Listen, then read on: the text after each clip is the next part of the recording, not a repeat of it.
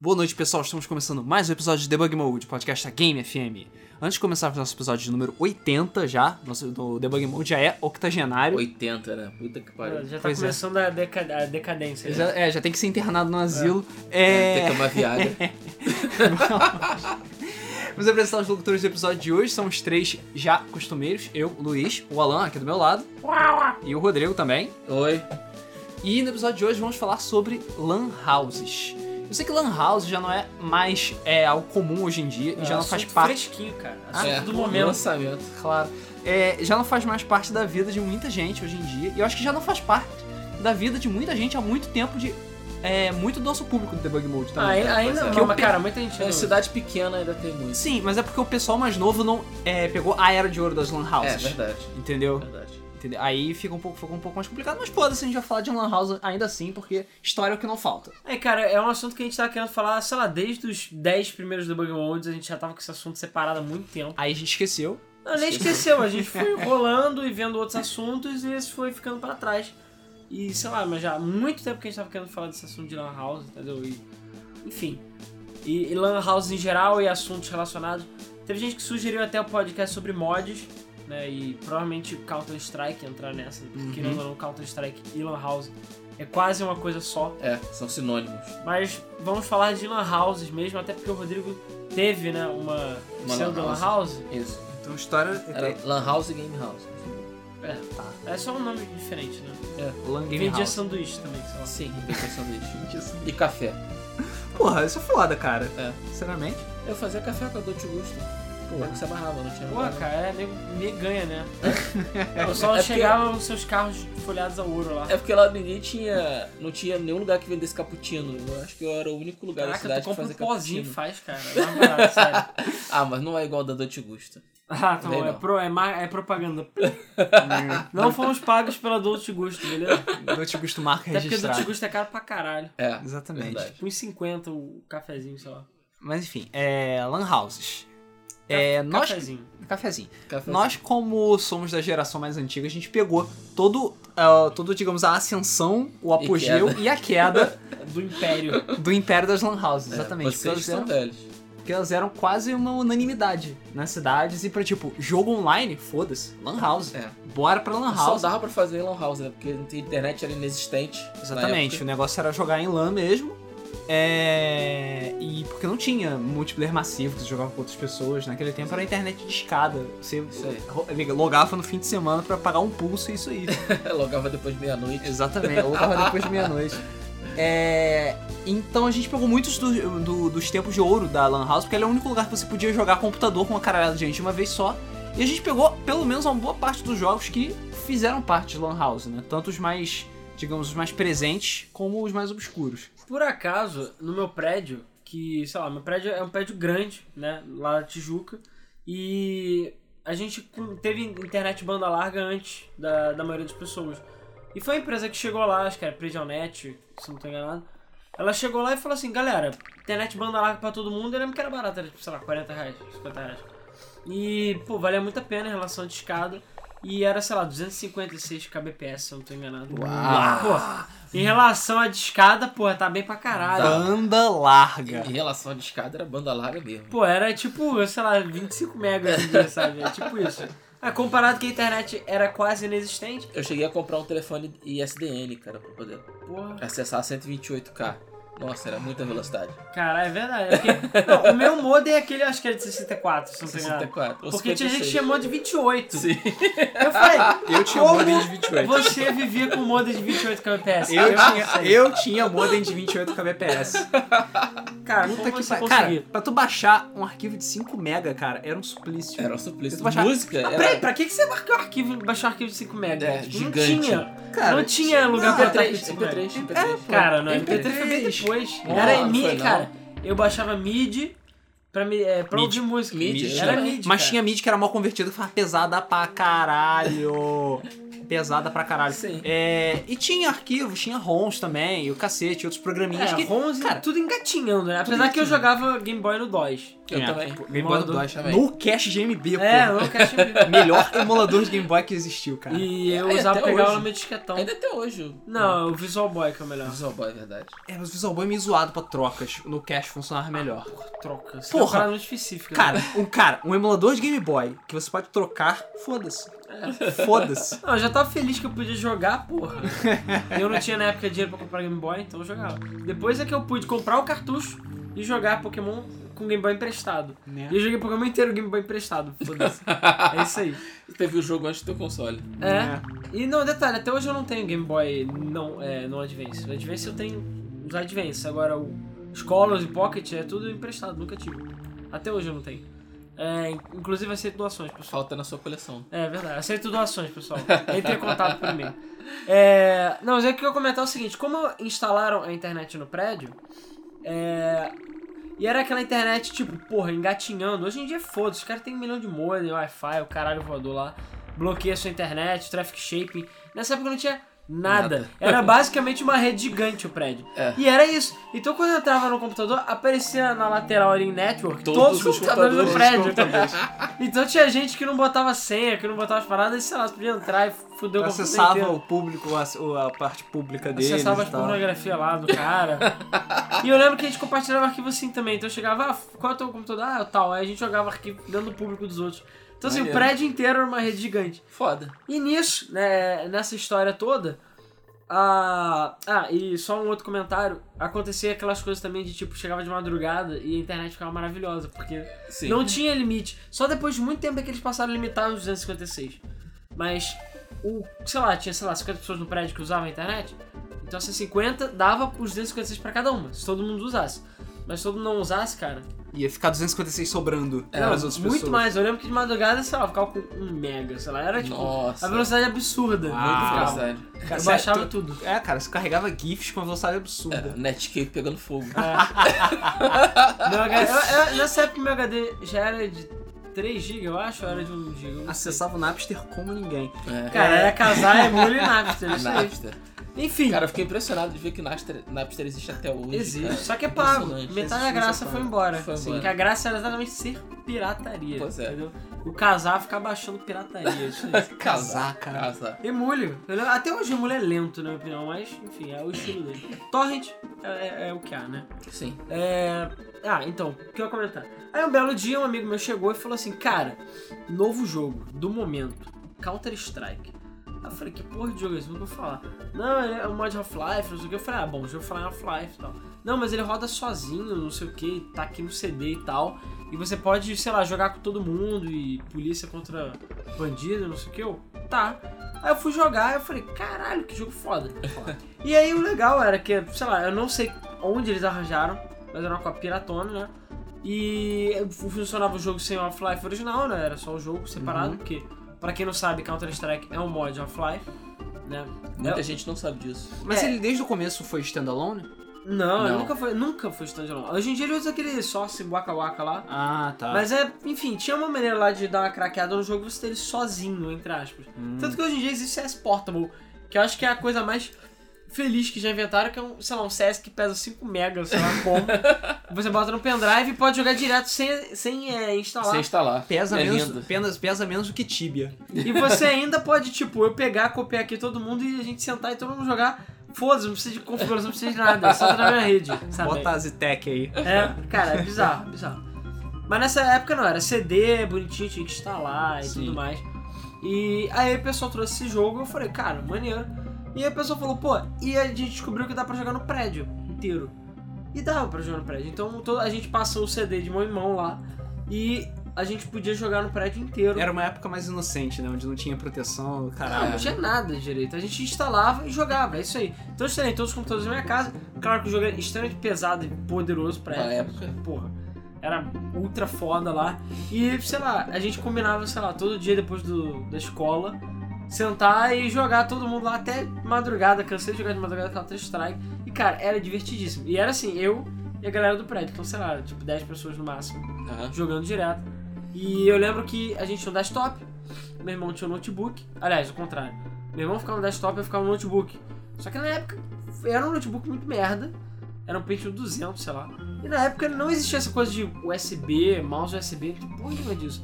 Então eu jogava no, touch- no, trackpad. no trackpad, no touchpad. Caraca, você é muito guerreiro. e eu era completamente foda. Tanto que na época que começou Lan House e eu comecei na Lan House jogar, eu não conseguia jogar direito. Eu tive que retreinar, porque eu só sabia jogar mouse. na caixinha do notebook. Cara, eu não sei como, até hoje eu conseguia, mas eu era muito foda na época. Eu conseguia matar a galera toda. É... E bom, e a gente ficou jogando durante muito tempo. E o mais legal é, bom, eu como ficava procurando e tudo mais, e a gente tinha internet, eu cansava de baixar, é, baixar mapa, essas paradas, né? Eu fui descobrindo que dava. Inclusive CS Rio, essas merdas eu joguei muito antes de aparecer na House. CS Rio, cara. CS Rio. E outras fases e tantas fases aí, cara, tinha vários sitezinhos que tinham.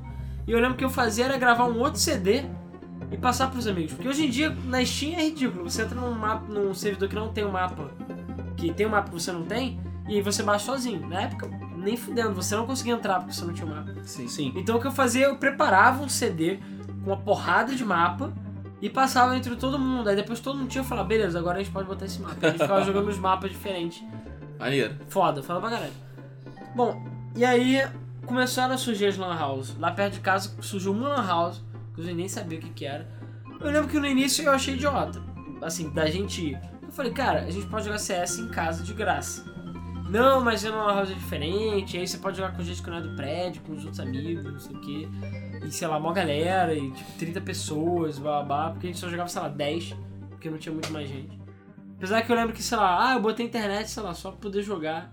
Então tinha gente que enchia o saco dos pais, não só pra ter internet, mas pra poder ficar jogando Counter-Strike também na rede. É, E a gente começou a, a ir nas lan houses, a gente, aquela coisa, fechar o mulão, né? Da galera, principalmente fim de semana, falar, olha, ficar o dia inteiro na porra da lan house pra jogar CS, cara. É. E conforme teve a primeira lan house, só que ela era muito cara. Lá perto de casa o nome dela era Vortex até. Era uma lan house bonitinha, toda de vidro, caralho, toda chique. Eu poucas vezes fui lá porque era muito cara. Só que na hora que as lan houses começaram a bombar violentamente, começaram a surgir uma porrada lá perto de casa. Então surgiu pelo menos umas três ou quatro lá E perto essas casa. outras eram bem mais acessíveis. Com certeza. Era, cara, era uma lojinha.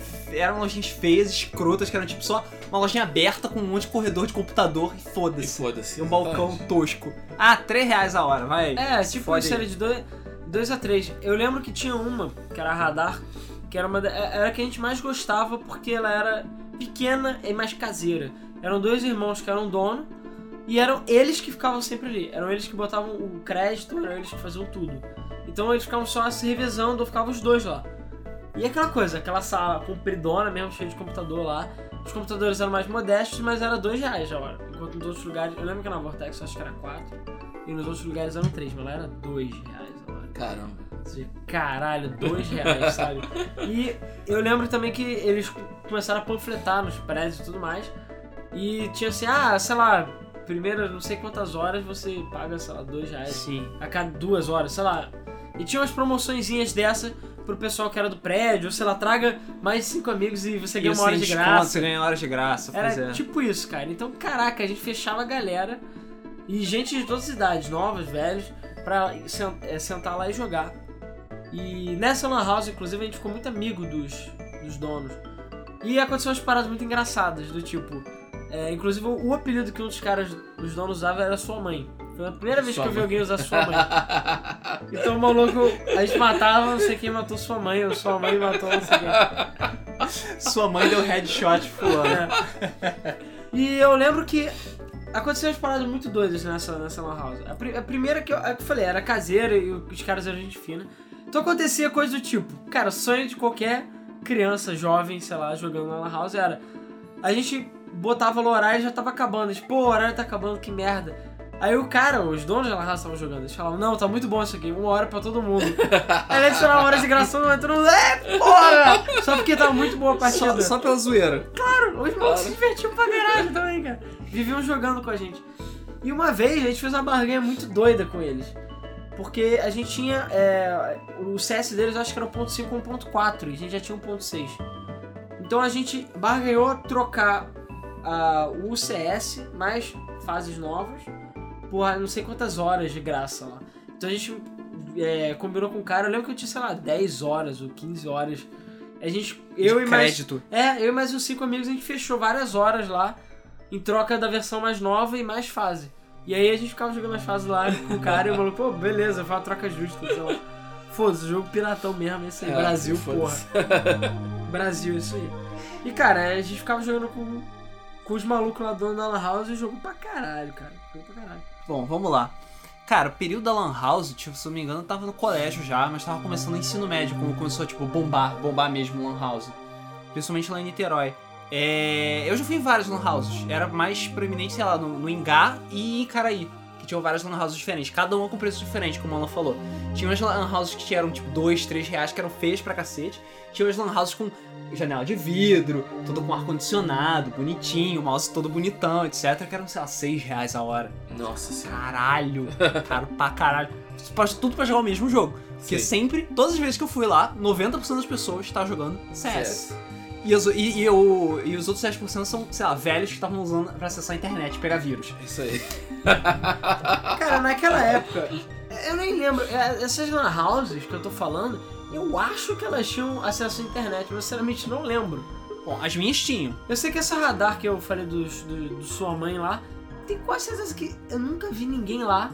Tipo, vou acessar a internet e imprimir coisas. Não, o pessoal só ia lá pra jogar. Porque eu acho que é o que eu falei, eu acho que nem tinha internet lá. Eu o pessoal só sentava pra jogar CS, era a única coisa que tinha. Então aí naquela época nem tinha essa coisa de vírus, hack. Porque a gente jogava CS em LAN mesmo. E é isso aí. Nem sonhava em ter Steam, nem nada. Não, para as pessoas que é, jogavam CS, etc., jogaram em LAN, foda-se os vírus, porque teoricamente você não tá pegando nada de ninguém, mas as pessoas tinha, tinha várias pessoas que apareciam lá com disquete. Ah, pô, tem que imprimir meu trabalho, mano. Aí vinha, colocava o disquete lá, imprimia, aí tirava o disquete tudo infectado, zoado, e Cara, explodia a disquete porra é do foda. computador. Cara, era disquete naquele tempo, é isso aí. É, e eu lembro que era uma, uma, uma época que lá em casa tava, é, a minha família tá meio fodida de grana, então era difícil juntar dinheiro pra, pra ir pra Lan House. E eu, todos os amigos da escola, não, porra, vamos pra Lan House bater um CS e tal. Eu, caralho, cara, só vou poder jogar uma hora, que merda, que só tenho dois reais. Porra, então eu pegava, juntava o dinheiro desesperadamente e tal. Não, agora sim eu posso ir pra Lan House. E ficava lá. Era muito maneiro. É, tinha essas promoções de. Ah, você jogava, sei lá, 5 horas e ganhava uma hora de graça. Como também tinha aqueles pacotes de você ficar a noite inteira. Fazer Sim, corujão. corujão. Ah, porra, eu já Corujão. fiz muito disso, Então, cara. pois é, juntava sei lá, uma galera, pagava, sei lá, 20 e poucos reais e ficava É. a noite até amanhecer, É foda-se. verdade. Começava depois da loja fechar, CS a noite inteira. Eu nem, nem lembro se tinha comida ou bebida naquele lugar, mas acho que foda-se, naquele tempo ninguém Acho se que a última importava. coisa, assim, é, exatamente, acho que a última coisa que a gente preocupava era comer. Era comer, exatamente. Ou então se tivesse que Doritos, comer, é. Baconzitos, é isso aí. Exatamente, comprava um bando de saco de Doritos. Foi um bando de esqui, ficava comendo isopor. Isso porque CS. muitas vezes a Lan House vendia. É, você falou de ficar catando dinheiro, eu lembrei de uma que era a Dark Side, que hoje em dia é uma. Inclusive a Radar acho que é uma cabeleireira hoje em dia. Não, E o é outro virou um, uma- um restaurante de sinuca, triste. chamado Moais. Quem, quem conhece o polo gastronômico da Tijuca, entre aspas. Eu sei onde é. Muitas aspas, foda É, muitas aspas. Agora virou um snooker bar, né? De sinuca. Sim. Então, no lugar dos milhões de computadores, ficaram sinuca. E o prédio que eu lembre foi levantado só pra isso. Porra. Porque não tinha nada, ele era uma casa velha e eles levantaram o prédio dois andares, corredorzão. E o primeiro andar era tipo quase nada, que eu acho que tinha uns computadores de internet. E no andar de cima era um milhão de computadores da, pra jogar CS. E era a Lan House mais. É, uma, uma das maiores que tinha. E cara, o bom de ir na House era também ar-condicionado, porque lembro que na época do verão, meu pai nunca ia querer ligar o ar-condicionado de casa. Então ficava torrando lá em casa. Isso é verdade. Aí eu ia pra Lan House pagar, mas pelo menos ficava geladinho no ar-condicionado, com aquela cadeira confortável. Normalmente a cadeira, a- o mouse e tudo mais era melhor do que o que eu tinha em Sim. casa, né? Quase sempre. E então, aí teve uma situação engraçada nessa, na- nessa Dark Side que foi o seguinte. É, uma vez um amigo meu tava fudido de grana também, falou, porra, não tô fudido, que merda e tal, não vou conseguir ir. Aí ele literalmente catou o dinheiro pela casa toda. Ele tinha, sei lá, um real. Ele tinha tipo um real. Ele, ele sem sacanagem, ele começou a levantar ah, o sofá, as almofadas do sofá, aí ele achou dinheiro. Aí olhou, tipo, dentro de caixinha, de potinho na cozinha, olhou não sei onde, ele varreu o canto lá da casa e achou moeda também. então, cara, ele sem sacanagem, começou a Levantou os 10 reais. é, não, não foi nem 10. Ele levantou, acho que era 2 ou 3 reais. Porque eu acho que a Dark Side era um pouco mais cara, mas enfim, ela era muito maior, tinha ar-condicionado, enfim. E, e ele veio com a porra uma mão cheia de moeda. Era tipo mais de 5 centavos mesmo. Era muita miséria, assim. aí chegou o maluco, aí, duas horas, uma hora. Plá, jogou de moeda na mesa do cara. Aí o cara chegou e falou assim: Eu tô falando sério, isso vai acontecer mesmo. Ele falou assim, cara, aqui na igreja é pra aceitar esmola não. Aí ele falou, porra, cara, mas é, isso é dinheiro, eu quero jogar, porra. Aí ele falou, pô, cara, mas o que eu vou fazer com isso de moeda? Não vou fazer nada com essa banda de moeda aí. Aí ele falou, o problema é meu, você não tem dinheiro. Aí ele falou, porra, cara, mas eu quero jogar, deixa eu jogar. Aí ele falou assim, cara, vou fazer o seguinte, leva essas moedas, eu vou te dar as horas e você nunca mais vem com moeda pra mim, beleza? Aí falou, ah, tá bom. Aí aí todo mundo, porra, vou passar a trazer moeda também. Aí, não, não, não, foi só pra ele, não sei o que, que fique avisado aí que eu não quero mais moeda aqui não. É. Ai, ai, é um babaca, porra. Porra, muito foda, Ah, cara. moeda é dinheiro também, foda-se. Ah, cara, mas a questão era é, a gente ficar catando miséria. Hoje em dia dois reais não é nada, né? Mas na Não. época. Cara, eu fazia isso. Eu catava uma moedinha feito pra poder fazer as coisas. Volta e meia tinha tipo uma moeda no chão, uma moeda sobrando num armário e Na época tal. que moeda serviu pra alguma coisa. Na época É. que moeda servia pra alguma coisa. eu catava dinheiro pra, ele- pra jogar Street Fighter. Exatamente. No tempo que ainda existiam moedas de um centavo, sabe? É. Assim, caralho, moedas de um centavo. É, teoricamente elas ainda existem, né? Teoricamente. É, é, sei lá. Não, não, acho que não tem mais novas, não, cara. Não, parou de fabricar. Parou de fabricar. Elas Mas ainda eles, existem. eles deram algum parecer oficial sobre isso? Sim, sim, Sim. sim. Saiu de circulação, igual a nossa Saiu. real. Isso. Ah, pô. Que real. Essa é a, é a prova de que o nosso dinheiro está desvalorizado pra caralho. Sim. É. Cada vez mais. Pois é. E, e nessa Dark Side eles faziam, é, eles faziam campeonatos, né, de, de CS, muitas vezes. Aliás, era só CS. Inicialmente só se jogava CS, né? Então a gente ficava fazendo campeonato, fazendo essas viradonas. Eu lembro que a viradona valia muito a pena, porque era, tipo, ba- bastante É, desconto. porque você pagava, sei lá, o equivalente a metade das horas que É, você ia tipo aproveitar. isso. A parada era jogar, tipo, 20 horas direto, assim, de sacanagem, e fazer os seus pais convencerem de que você vai passar a noite numa lan house no meio do nada. Isso também era outra É, por acaso importante. essas lan houses todas eram no raio da minha casa, era perto. Então É. era coisa de um por dois quarteirões. só. Era mais fácil pra você, porque pra mim não tinha nenhuma lan house perto de casa. Nenhuma. Todas as lan houses ficavam a pelo menos 2km da minha casa. Aí era Caralho. foda. Não, e e as lan houses lá perto de casa eram todas bonitinhas também. Aí não era essas lan houses que tu vai ver, sei lá, parece que tu vai ser estuprado lá dentro. Pé sujo. É, tinha uma que surgiu bem no final, que era assim. A parada era toda filmada, você não via nada dentro, a parada era toda escura e bizarra, sabe? E, as, sei lá, os garotos eram estuprados lá. Mas, no geral, as lan houses eram bonitinhas e o pessoal era legal. E eu lembro, caraca, eu ficava assim, pô, meu sonho, trabalhar numa house, o maluco pode aqui ficar E jogar o que ele quiser. quiser. Que foda. E, e eram, sei lá, caras mais velhos sempre, não sei o É, quê. pois é, exatamente. Uau, sabe? Uau, o maluco mais velho jogando. É, e realmente, já peguei várias vezes, tipo, eu tô na Lan House e o, o, ca- o funcionário da Lan House tá jogando também. Ah, É, sempre. várias. Ainda mais nessas viradas. Sim, Porra. sim, ele viradão entra- entrava participa. e tal. Aí você tinha que ficar cutucando ele e falar, não, peraí, peraí. Não, mas a minha hora tá acabando, você tem que recarregar a minha hora, cara. Aí, não, não, peraí, deixa eu terminar essa partida. Merda. Aí perdi a hora. Tá, deixa pra lá. Ah, vacilo. É, pois é. Isso quando. quando tinha. Isso e tinha funcionários camaradas e tinha funcionários filhos da puta. Porque já aconteceu de computador travar no meio do negócio e eles descontarem o tempo que o computador ficou parado da minha hora. Que vacilo. Caraca, é. que pessoas aqui cruéis. é É, pois é, tem Não, gente não aconteceu isso não, as pessoas Tinha gente que dava a mais. Ah, não, vou dar uns minutos a mais é, aí normalmente porque. isso. Porque é. tu travou, mas tem gente que foda-se. E se reclamar, eu caguei pra você. Caralho. É. É uma hora e foda-se. Mundo cruel. Chupa. Que horror, Luiz. cara. Mundo Isso é cruel. uma infância dura. Isso é Tá achando do que, é. Niterói é que nem a Tijuca? É. Que é tudo feliz e bonito? Porra nenhuma. E, e- Que coisa cruel. e, cara, é, é o que eu falava. E, e muitas vezes acontecia isso também. A partida tá muito boa, a gente botar mais horas. Depois pediram pros pais, pendurava.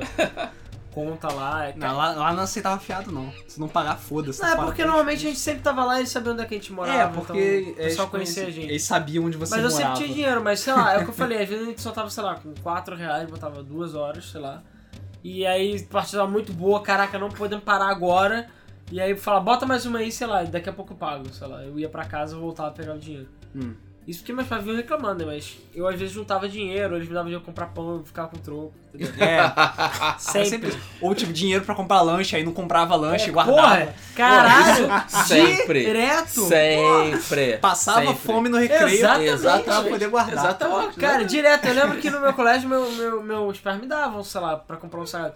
Eu lembro que eu passei a comprar um, salgadinho pequeno só pra não morrer de fome. O mais barato. E beber água do bebedouro. E é isso aí, cara. Claro. Pra sobrar aquele dinheirinho pra ir na lan Não house. comprava nada. Não comprava nada. Mas o meu, o meu objetivo não era ir pra Lan House. Mas eu não comprava nada. Eu usei isso duas vezes. Pra jogar é, Marvel Super Heroes. E pra comprar jogo de MSX. Porque eu Caralho. ia caminhando até a Praça Espiano. Que eram uns 4 ou 5 quarteirões da minha casa. Pra comprar jogo de MSX. Voltava andando também Porra. pra economizar o dinheiro. Quanto custava um jogo MSX, você lembra? Cara, não, não lembro. Até porque não era real. Era sei lá, cruzado novo. Caraca, que porra. Porque naquela época, sei lá, não tinha nem ônibus, era charrete, né? É.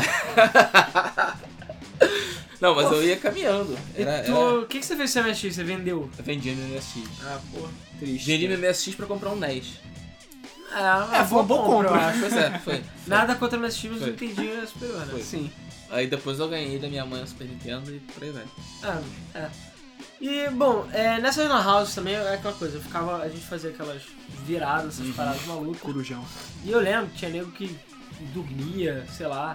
Eu lembro que eu acho que foi na radar por causa dessa, dessa escamba que eu fiz, que eu lembro que tinha mu- milhões de horas lá. Ah, e também tinha isso. O time que ganhava o campeonato ganhava hora também. Ah, é? É, pelo menos na, na Dark Side era assim. Eu lembro que eu também tinha uns créditos vezes 10 horas por aí, por causa disso. Porque o time que ganhava o campeonatinho lá que fazia nessas viradas, também ganhava, sei lá, 5 horas, 10 horas. Maneiro. Isso Tipo, é os foda. prêmios eram em hora, foda-se. É, mano, foda-se. É, cara, foda-se. isso e é verdade. tu não tava pagando, entendeu? Pra jogar. Você tinha que pagar pra entrar no campeonato, né? Pra jogar, né? Não era de graça. Mas, cara, era muito foda, é muito divertido. E, e, bom, não ficou só no CS, né? O CS foi um dos jogos, mas eu acho que ficou muito tempo. Inclusive, naquela época, a gente tá falando aqui dessas viradas e tudo mais. Cara, estamos falando de menores de idade, Sim. sozinhos, sem supervisão, Não, Eu- não, Porque o funcionário da Lan House não supervisa É. porra nenhuma. É. virando noite, jogando, cara. Isso aí, e E foda-se. foda-se. E Foda-se. Aí, Mas, É. peraí, mas peraí, o Rodrigo que tinha Lan House. Sim. Como é que funcionava o esquema da, da Lan House? Normalmente, eu pelo menos exigia sempre que os garotos levassem a autorização por escrito. Do pra eu ter. tinha, ah, inclusive, formuláriozinho. Eu tinha um formulário que eu imprimia, toma, toma, leva pra tua mãe, manda ela assinar, tirar cópia da identidade pra eu conferir a assinatura e você traz aqui pra mas isso aí já foi, foi bem mais recente, mim. né? É, não, isso foi em 2000 e... 2010, 2011, por aí. ah, tá. Então é Isso realmente bem mais recente. Bem mais recente. CS minha, nem ela- tava mais em alta. Não, eu montei minha lan house, foi em 2010, fechei ela em 2011, no final de 2000. Mas tinha tá corujão, tinha. Tinha, coro- tinha a porra toda. É porque assim, é, a minha lan house ela era, ela era uma lan house bem pequena. Era numa uma cidadezinha chamada Além Paraíba, no- na fronteira de Minas com o Rio. Provavelmente a única Lan House da cidade, eu imagino. Não, não, tinha mais, tinha mais, tinha mais. Não era tão ruim assim. Mas eu falei, não, vou montar uma lan house mais pica que eu puder. Hum. E apesar de eu ter poucos computadores, todos os computadores eram computadores fodas. Foda, né? É, inclusive eu tinha dois computadores com uma GTS 250 3D, com óculos, e monitor 3D e o caralho. É porque o já foi bem mais recente. É, foi bem mais É, recente. pois é. Tanto que. E aí, mas nego jogava CS. Ah, em claro. Claro, cara, CS em 3D. Em 3D. tá, isso é bizarro. Mas, cara, hoje, se chegar aqui, bora jogar um CS agora? Bora. Bora. Qualquer dia, cara, é dia de CS. É sério. O. Mas a, que- a questão toda é a seguinte, naquela época não tinha essa coisa de proibição. de- Não, naquela época não tinha. Eu ah, fazia. verdade, porque teve proibição. É, mas Teve- exatamente. Teve proibição depois, Não, exatamente. por que que Não começou... só de Lan House, como de Fliperama também. Verdade. Por que, que começou, a- é, mas foi mais Lan House, por que começou a desviar a questão do CS e começou a ter outros jogos? Porque deu aquele parlamentar, sei lá o que que foi, começou a vir, ah, as crianças estão jogando jogos violentos, pagando dois reais, e virando noite, não sei o que, sem expressão de paz, esses jogos são violentos, blá blá blá blá. Aí, como bom Brasil, começaram a encher o saco com isso Proibiram. e proibiram. Então começou a, a, a ter essa proibição, e aí ou você tinha que ser maior de idade, ou você tinha que ter autorização dos pais, ou tinha que ter um responsável, aí começou a ser um saco. Claro que mesmo nessa época da, da proibição, a gente ficava no foda. Eu acho que na época da proibição eu já era maior de idade. Se não me engano, eu já tinha 16. Não, não. Não Não era. era, porque não. Não era, não. Não era, eu não. era, com certeza. Não Isso era. foi antes. Sério? Isso é, foi tão pouco foi- assim? Só que a questão é a seguinte. Cara, isso foi. Deixa eu ver. Na época. Só que a questão é a seguinte. Muita lan house cagava. Ah, Time Crisis. Time Antes Crisis? até. Antes de Time Crisis? Antes de Time Crisis. Só que porra de... Porque eu me lembro. Parâmetro é, não, é porque eu, Eu não eu sei, me cara. lembro que quando saiu Time Crisis, já existia uma área separada. Ah, não, sim, mas do- isso foi do- depois, dos, é. dos arcades que é, ali não podia entrar menor. Então é, houve essa, essa questão. É, mas no caso da Lan House, o que, que muita gente fazia? Bom, primeiro que não tinha fiscalização, muitas Sim. vezes. Apesar que lá perto da, da área que eu morava, às vezes tinha. Então o que, que todo mundo fez? Botava aquele filmezão preto ou reflexivo, que não dá pra ver dentro, e trancava a porta. Cansei de ver Isso.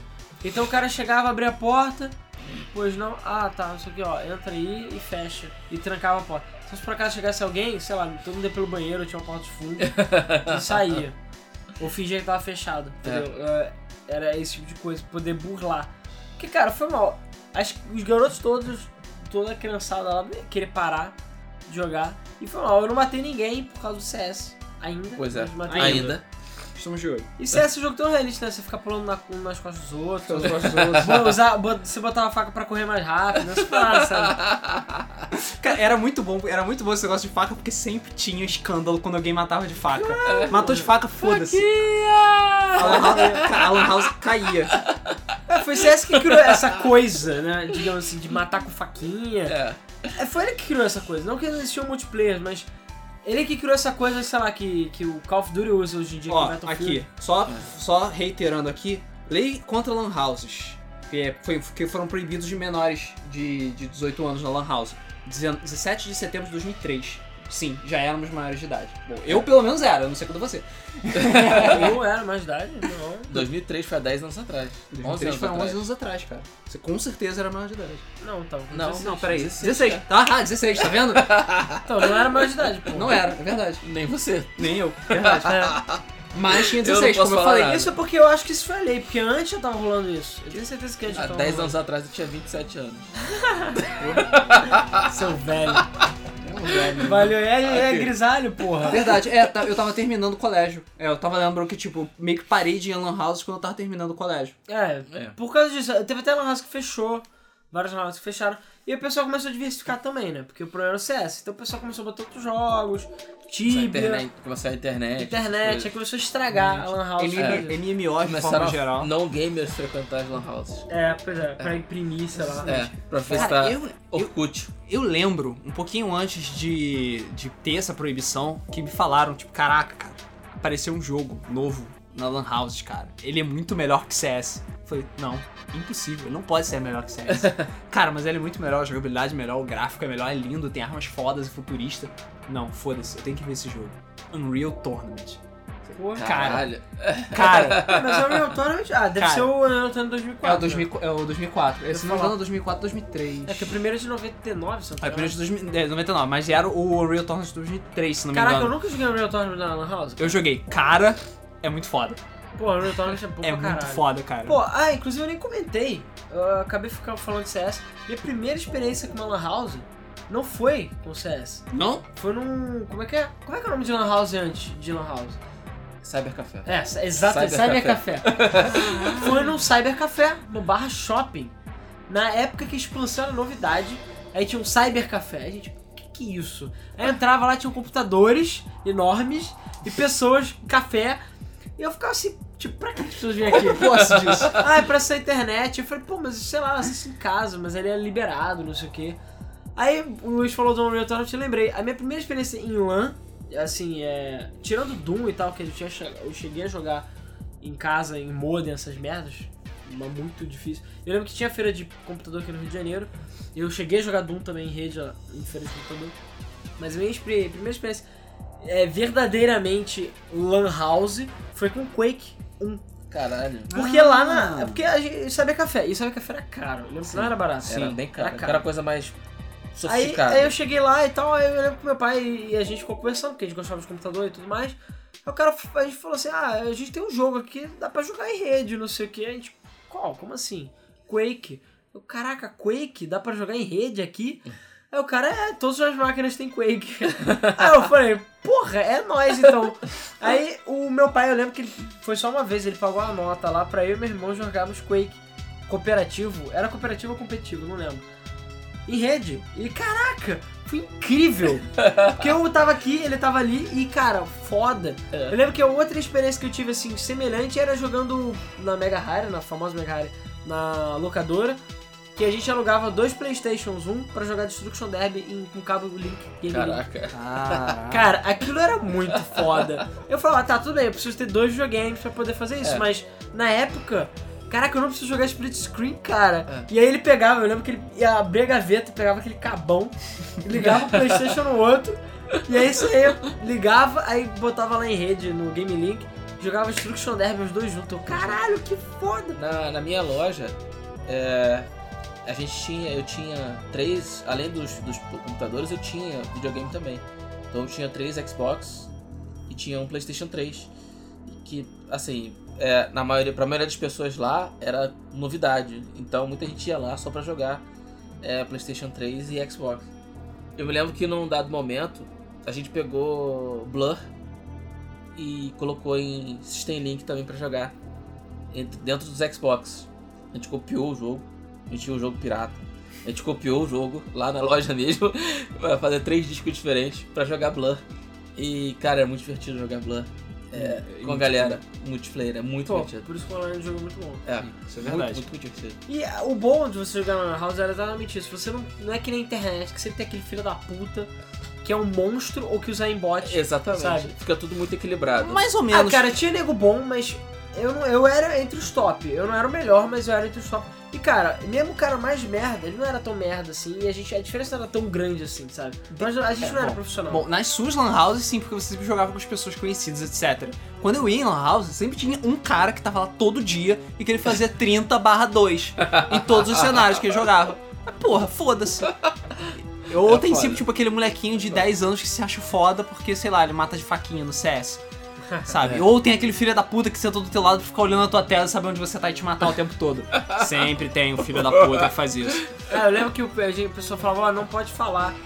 Porque eu morria, aí ele ficava voando pelo mapa e dizendo onde é que os outros estavam. ah não, fulano tá aqui, fulano tá aqui, fulano tá aqui. É, tinha isso É, também. pois é. E, e bom, aí é o que eu falei, minha primeira experiência foi com Quake, cara, foi muito foda, inclusive foi uma parada. Até hoje eu lembro porque isso foi muito foi engraçado. Eu e meu irmão estavam jogando Quake. E cara, aquela, aquele sabe café tava deserto e era super escuro, inclusive. Tava lá no cantinho jogando. Um belo momento, não sei quem entrou. Entrou uma outra pessoa. E a gente não sabia Caraca. quem era, a gente olhou não tinha ninguém. Aí falou, fudeu, é creepypasta, sabe? Aí eu lembro que eu e meu irmão a gente tava explorando o mapa e Quake tinha armadilha pra caralho. Tinha. Então a gente entrou numa sala e veio alguém, esse cara chegou, apertou o botão e começou, ele trapou a gente lá dentro. E aí eu e ele morremos porque o cara jogou a gente dentro de uma armadilha. Aí eu, caraca, quem é que fez isso? Aí eu fui ver o cara que tinha começado com a gente, ele tava escondido na máquina dele jogando. Aí ele falou, ah, eu tava jogando com vocês, isso aqui, aqui não puta. Mas foi muito bom, cara, foi divertido pra caralho. É, é. Mas quando, ao invés de jogar no Real Tournament, quando as Lan House tiveram que parar um pouco no CS, é, a febre foi Battlefield. Né? Foi. Battlefield Ah, 1. sim, os antigos, né? 1942. É, Battlefield 1942 que é o primeiro. Que, cara, aí sim, a pessoa chegou e falou, cara, tem um jogo muito Melhor do que CS. tem carro, tem avião, tem não sei o que, faz o caralho. E é isso aí, eu falei, uau, como assim, não sei o que. Aí eu fui jogar Battlefield, eu, puta que o pariu, que jogo foda, sabe? Battlefield 1 era muito foda. Não só porque os mapas eram gigantes, como tinha aquela parada de classe, você podia pilotar avião, você podia pilotar barco, você podia pilotar carro, cara. E veículos Era foram geral. grande, foram uma grande chamariz de Battlefield, né? Nos primeiros Foram. jogos. Não, E o mapa era massivo. Quando CS, sei lá, 20 pessoas, não sei, 16 pessoas no mapa, Ó, o mapa podia ser- de Battlefield podia ser massivo, mas as minhas melhores horas de diversão com CS foram dos menores mapas. ah, com certeza. Porque É porque é o jogo mais Não, rápido. a minha diversão, Day sempre eu ganhava. a minha diversão no, no Battlefield era a zoeira. Porque, cara, tinha 20 negros pra cada lado e era um caos do caralho. Quantas vezes eu, é, ficava, eu lembro que eu ficava eu e meus amigos brigando pra ver quem é que pegava o avião. Então vezes explodia o avião. Antes de alguém, alguém ia te pegar, você vai pegar. Aí jogava o lança-mísseis e explodia o avião. Porra, toma no cu. Ou então alguém pegava o avião e a gente começava todo mundo a atirar no avião pra explodir. Porque ninguém podia pegar o avião, sabe? Aí quando alguém pegava escondido. Tinha a fase de Aodima, que tinha um porta-aviões. Sim. Cara, eu, eu não lembro exatamente como, mas você conseguia controlar o porta-aviões. Tinha um lugar específico que você tinha que apertar o E lá pra você entrar no porta-aviões. E eu lembro que a graça era, se eu era do time inimigo, eu chegava lá de avião, ou alguém me levava de barco, eu subia no porta-aviões, pegava o porta-aviões e ia dirigindo ele pra costa. Porque quando ele chegava na costa, ele encalhava, e quando ele encalhava, ele inclinava. E aí o avião dava spawn, ele escorregava pra fora e explodia na água. aí então ele ficava assim, dava spawn, caía na água. E eles perdiam todos os aviões. Aí eu falava, é, porra, se fuderam. Americanos, filhos da puta. E eu ficava zoando sempre. Aí o pessoal falou, porra, como é que você entra no porta-aviões? Não vou falar, cara. Não vou falar. E eu lembro que às vezes eu queria sacar os amigos também, eu entrava no porta-aviões do meu próprio time pra chegar e encalhar ele pra Encalhar inclinar pra e os aviões ficaram caindo. Vacilo. Vacilo. E, cara, atropelar pessoa de carro, É, porra, é, divertido. delícia, cara. Não tem coisa melhor do que atropelar uma pessoa com carro, cara, sério. GTA total. Eu lembro que eu pegava lá meu Nos jeepinho. videogames, crianças. É. É, no videogame, claro, claro. eu lembro que eu pegava meu jeepinho lá, entrava os maluquinhos do meu lado só atirando, eu ficava lá e chegava lá, ali o maluco, eu ia virar pra cima dele, bluf, bluf. E atropelando todo mundo, assim, foda-se. Eu me divertia muito de jeepinho. E eu que eu ficava pegando as pessoas, eu pegava, voltava, ficava fazendo só pra atropelar a galera e de, porque dirigir era legal. Batalha de avião era muito boa. Como eu falei, os mapas eram muito legais. Battlefield, o 1, principalmente o 1 é um jogo muito foda de maneira geral. Fora que tinha tanque, né? Tinha aqueles veículos armados, que cabia mais de uma pessoa, sabe? É foda, cara. O jogo era muito impressionante pra época. E realmente, cara, apesar de eu sempre voltar pro CS, aquela época de Battlefield era a época, cara, porque realmente Battlefield era imbatível em termos de quantidade de gente e de, sei lá, tudo. Não, mas é incrível como o Battlefield foi meio que foi meio que Google Plus nesse ponto. Porque, tipo, o Google Plus é muito melhor que o Facebook e tal, mas as pessoas ainda preferem usar o Facebook. As pessoas não, não jogam, Eu, não tipo, usam. muitas vezes eu sentava no computador do Lan House e via caralhada de jogo diferente. Mas é. foda-se, nego Clicava só queria jogar CS. CS. Acabou, cara. Só CS, o tempo inteiro. É...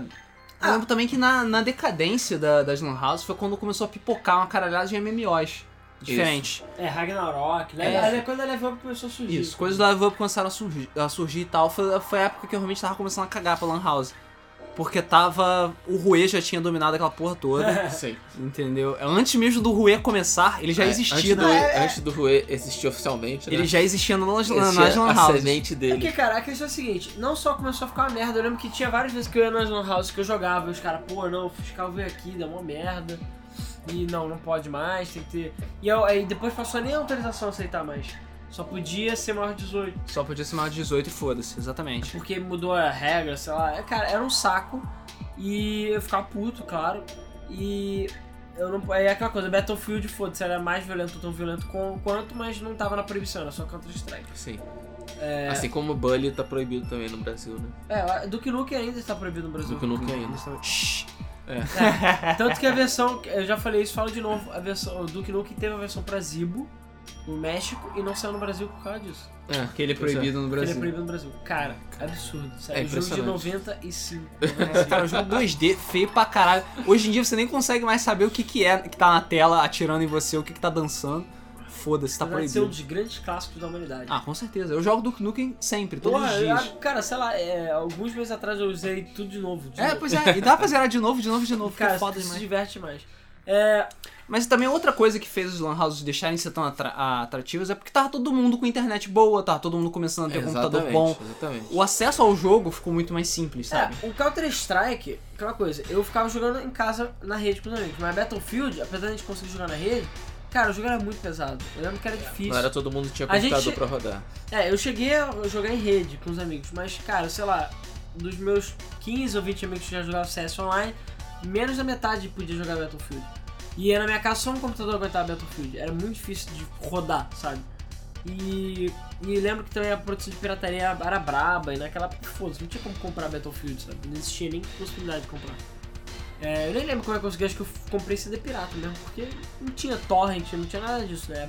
Pra você mesmo baixar. torrent pra tu baixar jogo de CD, É. yikes, haja internet. De internet. E. E aí eu acabava indo na Lan House mais pra jogar Battlefield mesmo, porque CS eu podia jogar. E eu lembro que também as Lan House começaram a aumentar muito de preço. Tinha uma época que tava cada hora, sei lá, cada mês ela tava um real. É tá porque- ficando inviável. É porque como tava. Como diminuiu drasticamente o público, eles tiveram que aumentar o preço pra poder se manter. É. É, isso foi a exatamente. merda, que, que aí começou a matar Exatamente. tudo. computadorzinho já não rodava os jogos que o pessoal queria jogar. Então eles tinham que investir também em computador, em, em renovar os computadores É, isso completamente. é verdade. E nego. Não, e também nego quebrava tudo, É, né? exatamente, é isso que eu ia falar.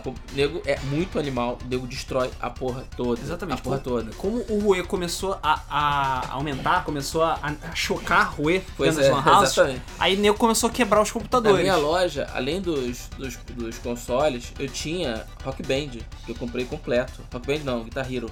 Eu comprei completo, com bateria, guitarra e o caralho. E não quebrava a bateria, quebrava a porra da guitarra. Eu comprei duas vezes e depois não compro mais, porque o dinheiro não voltava, eu não retornava aquele dinheiro. É uma merda. Antes do dinheiro retornar, a bateria já estava quebrada. Aí eu falei, ah, foda-se, não, não, não vou comprar outra. Comprei É. duas e é isso aí. Eu lembro que era uma merda. O cara eu lembro que tinha uma gaveta cheia de mouse. Pois é, cara, mouse, teclado, o nego destruía a porra toda. Pois é. Não dá, não dá. Sinceramente, não sei como eles faziam isso, cara. É Cara, o muito... poder do Rui. É, o poder do poder, o poder do Rue. Ah, eu lembro que uma das, assim, dessas lan house que eu falei, é, surgiram mais umas duas depois. Uma que foi no shopping, que era na Videogame Center, que era cara, e uma outra que era cara também. E eu lembro que eu conversava com o dono, o cara falou assim, olha, o preço aqui é mais alto pra gente selecionar o público. Ele falou assim mesmo. Então a gente bota mais caro aqui, pra só ver um pessoal que tem um pouco mais de dinheiro, eles cuidam mais. E ele viram que pra eles valer a pena, porque ele falou que se o preço for muito baixo, o cara já tinha sido dono de outro house, falou, o preço é muito baixo, o nego não tem educação, destrói a porra toda. Essa que é a merda. É, o prejuízo é maior. Uhum. E um, um outro jogo que eu joguei bastante nessa época do Battlefield foi Need for Speed Hot Pursuit. Acredite se quiser. Muito Hot Pursuit na Lan House. É, Hot é. pois é. Cara, na Videogame Center, né? Como eu falei, a Nike era um pouquinho mais elitista. Tanto que eu ia lá raramente porque era caro a hora, não era barato. Mas às vezes a galera fechava pra jogar Battlefield ou jogar o Need for Speed porque lá a, a, a qualidade geral dos computadores era melhor, o ambiente era melhor, o ar-condicionado era melhor. É, porque de como o, o pessoal era mais educado, o ambiente acaba ficando melhor, entendeu? Era mais fácil você jogar, você se divertia mais, sabe? É, e a chance de você pegar um computador com um mouse ruim ou teclado fudido era, era bem menor. O fone fudido. É, o fone fudido também. Pô, quando você pega um fone sem paninho, tudo quebrado? Pois é. É, Pois fone que só com um lado funciona. O... Era Need for Speed Hot Pursuit 2, que, cara, pra mim, ainda, a- até hoje, é o último Need for Speed sério que saiu, na minha opinião. Eu gosto de Need for Speed novos até, acho o Hot Pursuit em 2010, sei lá qual é, muito foda, mas não é Need for Speed. Aquilo é um joguinho bonito. Um joguinho maneiro imitando Need for Speed. Agora, Need for Speed sério, com pistas que não são mundo aberto, com carros exóticos de verdade, nada de carrinho, tipo, sei lá, o Dodge Challenger. Nada contra o Dodge Challenger, mas ele é um carro, Mustang, ele é tipo carro popular. Lá era tipo, sei lá, Ferrari pra cima, entendeu? Sim. Ah, era só sim. carro exatamente. exótico, de verdade. Não tinha carro street, não tinha carro de rua. Né? Era só exótico. Enfim, polícia e o cacete. E cara, jogar online no Hot Pursuit 2 era muito legal, muito foda. Mesmo a versão de PC sendo inferior, porque a versão de PS2 era a melhor versão. Sim. Porque a, a Sony deu, molhou a mão bonitinho. Bonitinho. Porque eu joguei todas as versões desse jogo. Eu aluguei pra GameCube, comprei de GameCube, joguei de Xbox é, em, em locadora, joguei de PC, baixei PC pirata, comprei pirata. E quando eu comprei a versão de PS2, eu falei, uau, parece outro jogo. Era tipo o mesmo jogo, só que extremamente polido, com mais pistas, mais carros. Jogabilidade infinitamente melhor, o jogo é muito melhor, a versão de PS2. Então se algum dia vocês forem comprar Hot Pursuit 2, comprem de PS2. Não, as outras não são ruins, mas de PS2 é muito melhor. É, e cara, era muito divertido, porque, porra, eu amo jogo de corrida e jogar com a galera zoando a porra toda era muito bom. E tinha tráfego, essas paradas, polícia, então, cara, é uma zona. Era tipo, sei lá, 15, 20 carros correndo, todo mundo caindo na porrada. E como era rede, não tinha essa porra do carro sair voando, Pois é. sabe? Era a parada mais, mais sólida. Mais, mais tranquila. Eu lembro até hoje, o, quando meu irmão tava jogando, que tinha uma fase que ela tinha um atalho, não é bem atalho, mas ela tinha um desvio no meio da pista, por dois caminhos. Meu irmão sempre teve problema de indecisão nessas horas. Então ele tava assim, cara, pra onde eu vou? Pra onde eu vou? Pra onde eu vou? E ele foi e bateu no meio. E ele tava, tipo, em primeiro lugar. Quando ele bateu no meio, ele capotou. E quando ele capotou, cara, todo mundo foi batendo e capotando atrás dele. Porque um bateu no outro, bateu no outro, bateu no outro. Cara, eu tava lá atrás e só vi assim um milhão de carros capotando, assim. Cara, coisa assim, cena foda. Como eu queria ter o replay. Eu me lembro falei, cara, a gente precisa salvar o replay, só que não tinha como salvar o replay de jogo online, da corrida online.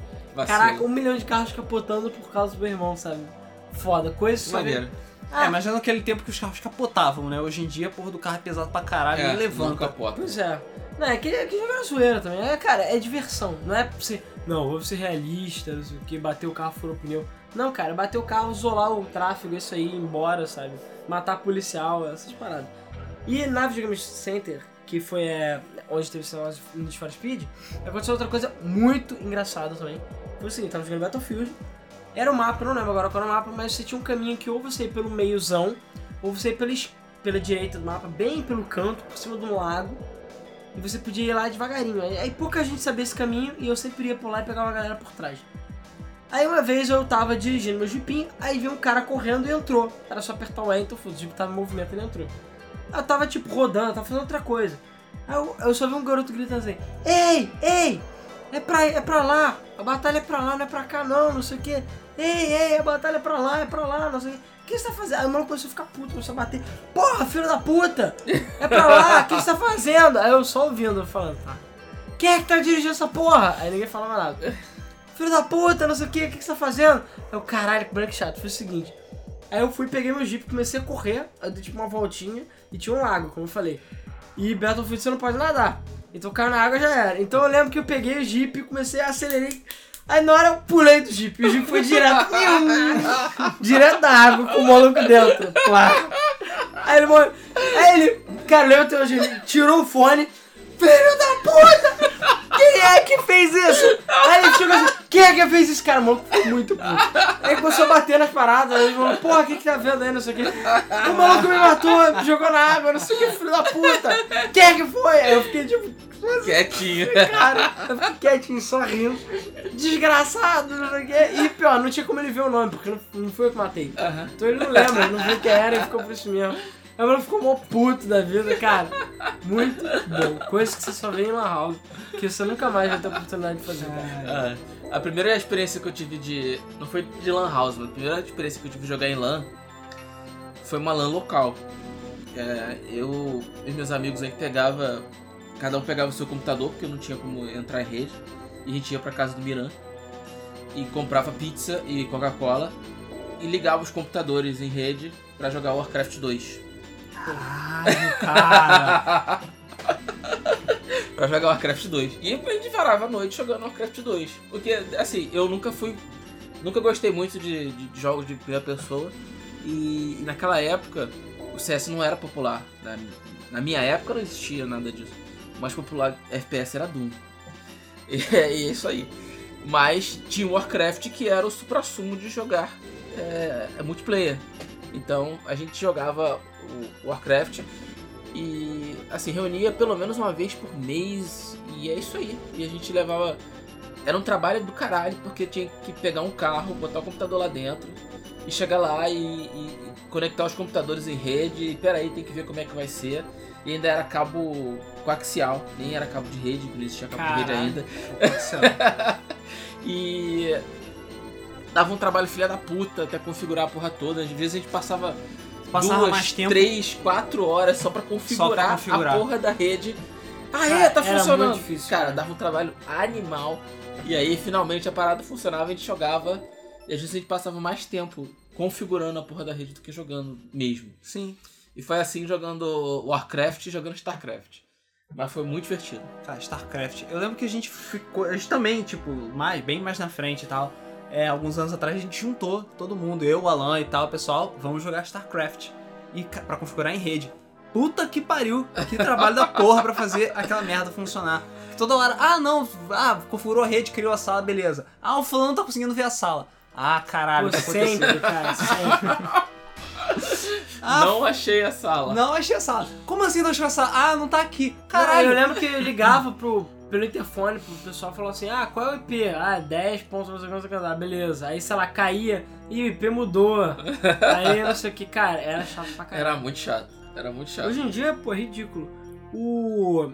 É, cara, que você falou. Ah, o, apesar de não ser em Lan House, eu jogava muito em rede com o irmão. Era StarCraft 1 e ah, vários RTS, é, Warcraft também. E Age of Empires. Age of Porra, Empires. e- caralho, Age of fucking Empires. É, nessa época, antes do CS mesmo, quando já tinha rede, a gente, cara, foi lá que eu tive partida de uma semana de Age of Empires. Porque a novidade era você poder salvar partida. Você podia Sim, salvar. Age of Empires Então, era foda. Eu lembro que eu disso. chegava, aí tinha um mapa que a gente escolheu que era. é, Eu não lembro o nome, mas vocês sabem que mapa é esse, que é um mapa que só tem ilha. Tem um mapa do Age of Empires 2 que só tem ilha. Você pode gerar um mapa de ilhas aleatório. Não, mas era um mapa default de ilha, Ah, sim. que eu lembre. Era tipo Seven, não sei qual é o nome da, da- do mapa. Então Ah, era. que era tipo, Seven Isles, eu acho. É, então era tipo sete nego, e era sete negros, eu, meu irmão e meus amigos. Na porra, cada um numa ilha, e é isso aí. E cara, essa partida durou uma semana, eu não tô zoando. Caralho. A gente jogava, sei lá, a gente chegava da escola, aí fechava, tipo, a partir de tal hora todo mundo entra. Aí ligava, não, tá todo mundo aqui, beleza. Aí eh, começou. Aí ela chegava 10 horas, sei lá que hora, tinha que parar. Porque, sei lá, a nega ia dormir. Aí parava, Que isso? e era cara? isso. E a gente conseguia carregar o save em rede. Foda-se. Ah, tá, ok, tudo bem. Não, dá pra salvar, entendeu? E continuar, mas era tipo certinho.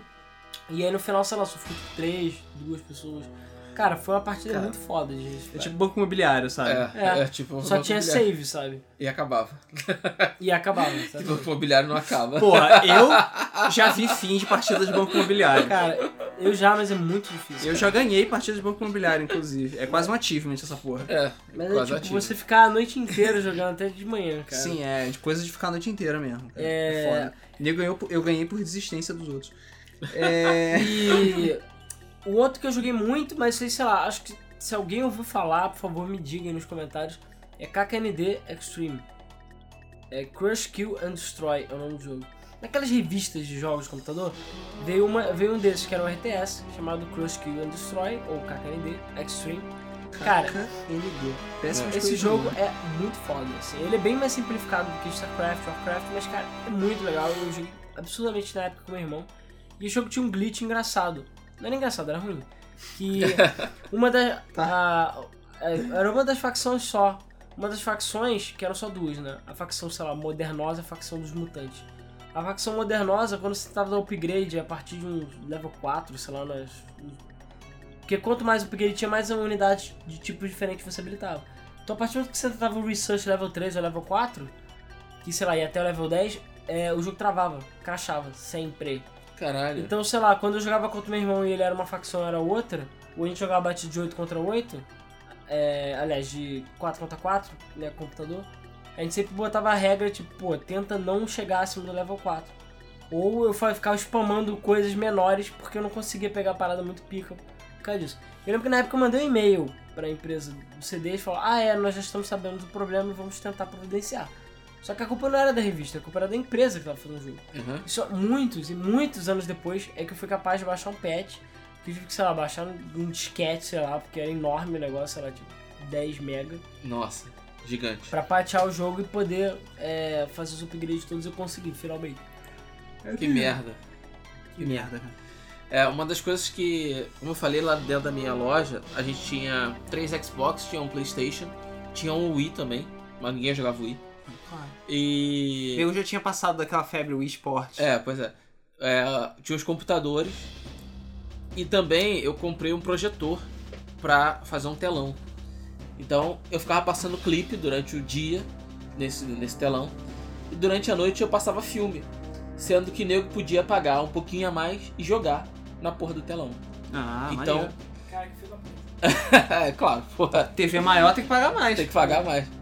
Então eu tinha que. Eu pegava e colocava o, o console no telão e nego jogava no telão, cara. No telão que era mais ou menos o equivalente a 90 polegadas na parede. E Porra. nego ficava bolado. E a minha.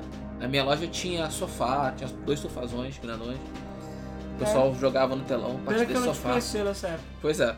É, E tinha os, os, os- videogames também. Todos os videogames eram com, com tela de LCD, com rodando Full HD É, já é bem mais moderno isso aí, né? É, tudo bem mais Sim, moderno. sim, é bem mais moderno. Mas era uma loja, pô, extrema. Eu, eu pensei, pô, se for fazer, eu vou fazer a porra direito.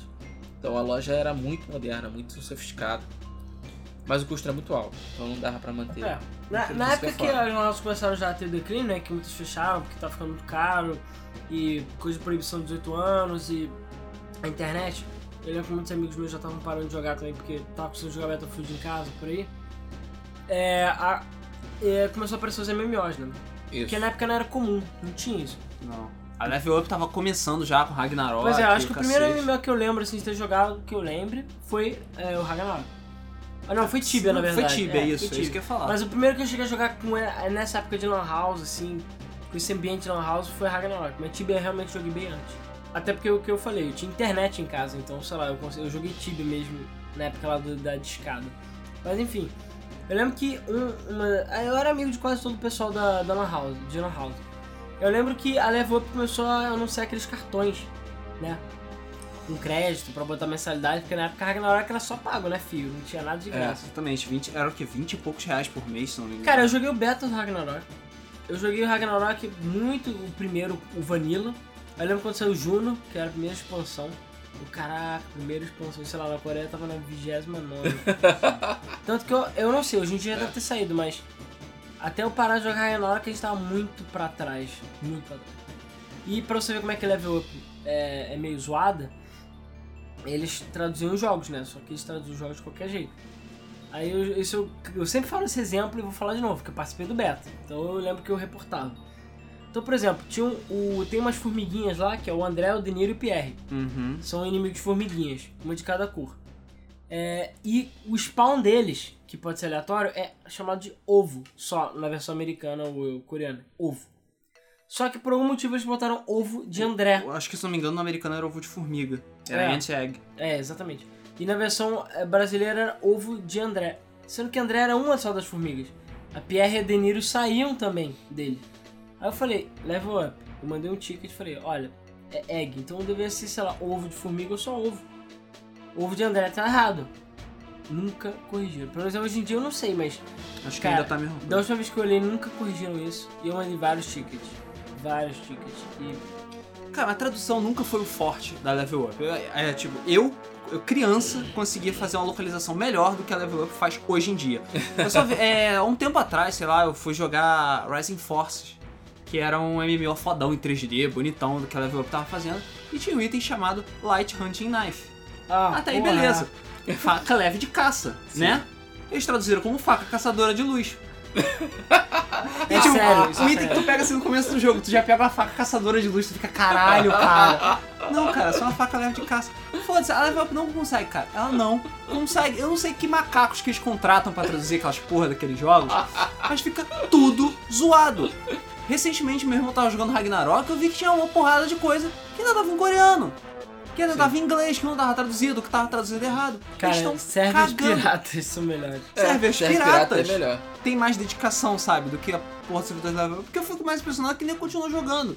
É isso que me deixa puto, sabe? E- Um dia a gente faz o podcast a Level Up é idiota, porque tem muita merda pra falar. É, apesar que já vai rolar treta. Vai rolar- Tretas reais, porque ela tá aqui, ela fala português. É, É, frente é. da Square. isso é verdade. Ah, como é que é o nome? Você falou do. Ah, tem outra também que era uma cobra que anda de lado, que em inglês é Sidewinder, que é o nome da cobra, e por algum motivo eles deram o nome de sorrateira. que Não tem nada a ver. Porque a Sidewinder, eu esqueci agora qual é o nome, mas ela tem o nome em português. Ah, tem nome em português. Então, esses idiotas dois, sei lá. É, não pesquisar, não simplesmente. E nessa época eu lembro que eu ficava enchendo o saco de uma house lá perto de casa, que o cara falou que ia ter esses cartões. Porque eu, o chato era pedir pros meus pais. O negócio era eu chegar e, tipo, juntar meu troquinho do lanche, essas paradas, pra eu comprar o meu crédito e poder jogar Ragnarok Online em paz. Só que era difícil. E eu pedi pros meus pais, pai, paga aí. E era minha mensalidade do meu irmão, e era tipo 15 reais. E na época 15 reais era muito dinheiro. Era muito dinheiro. E aí ele falou, não, pô, tá muito caro isso aí, não sei o que. Aí já, por É favor. só pra jogar. É. Você vai pagar Pois isso é. só pra jogar? E na época a gente Exatamente, vai pagar tudo isso Só só, pra- pra jogar um jogo. Exatamente. Esse jogo ia todo mês.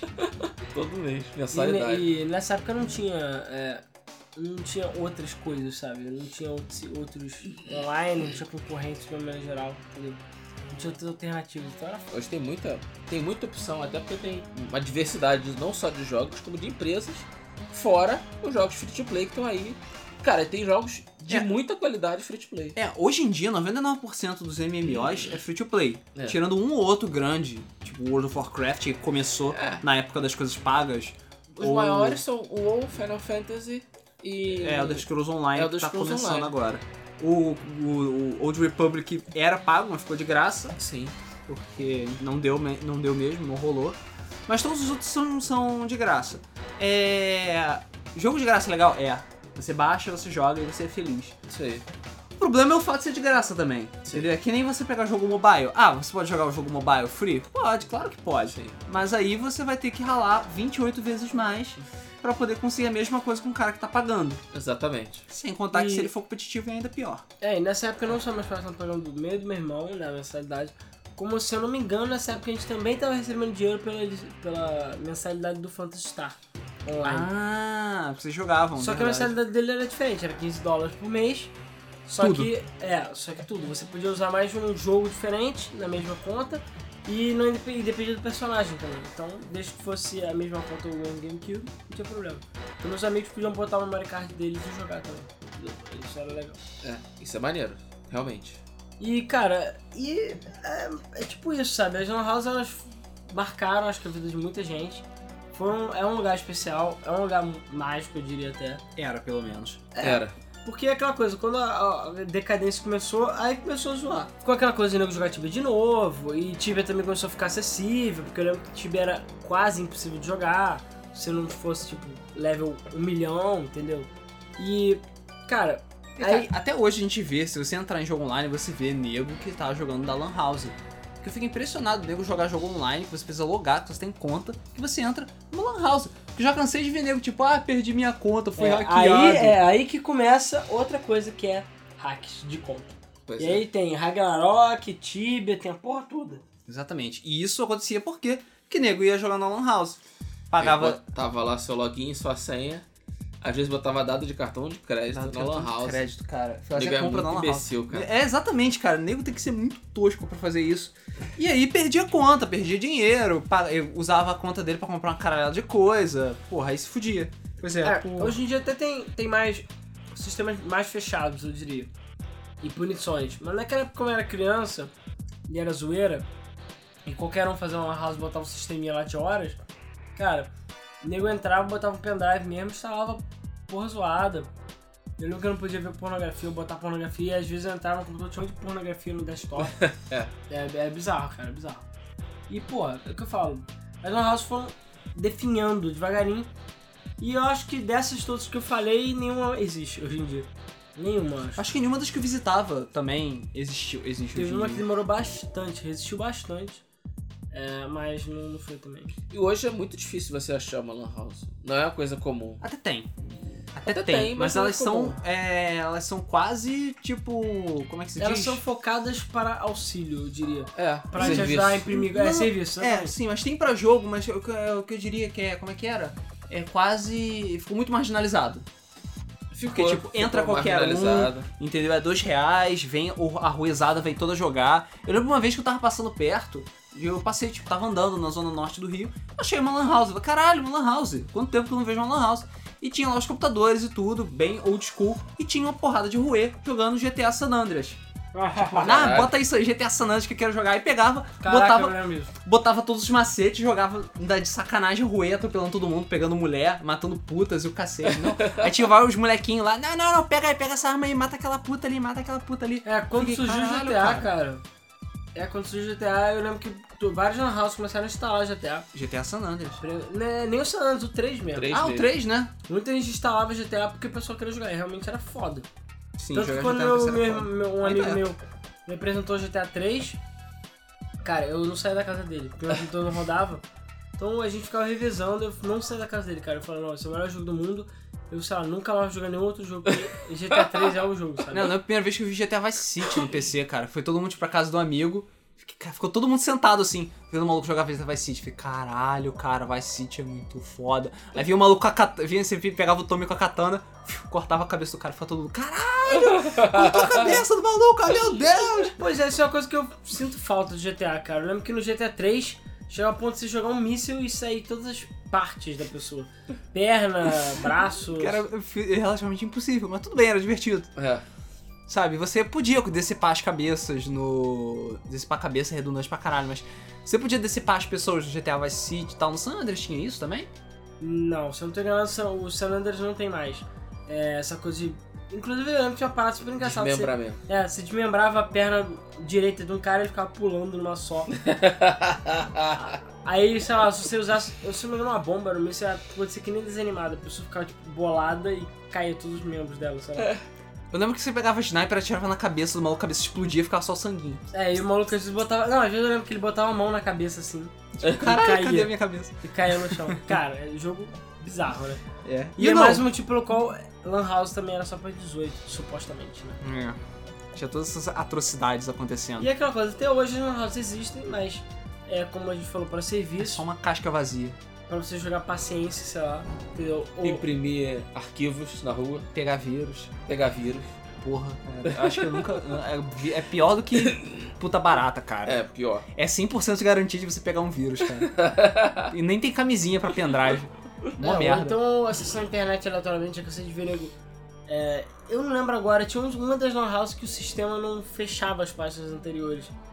Ele só bloqueava o computador. Então, Ah, sim, já cansei de ver isso. De, tipo, o nego foi, sentei, sentou, abriu, você começa o computador e tá o Orkut de outra pessoa aberto. Você, caralho, tem um É. Orkut aqui, que sacanagem. Aí em dia entra, o nego acessa pra ver o Facebook, fica sacanagem na internet, mandar e-mail, mandar e-mail, cara. Me Mandar e-mail, Eu tô me cara. sentindo no tempo do Telegrama, vendo gente acessando Lan House pra mandar e-mail. Sério mesmo.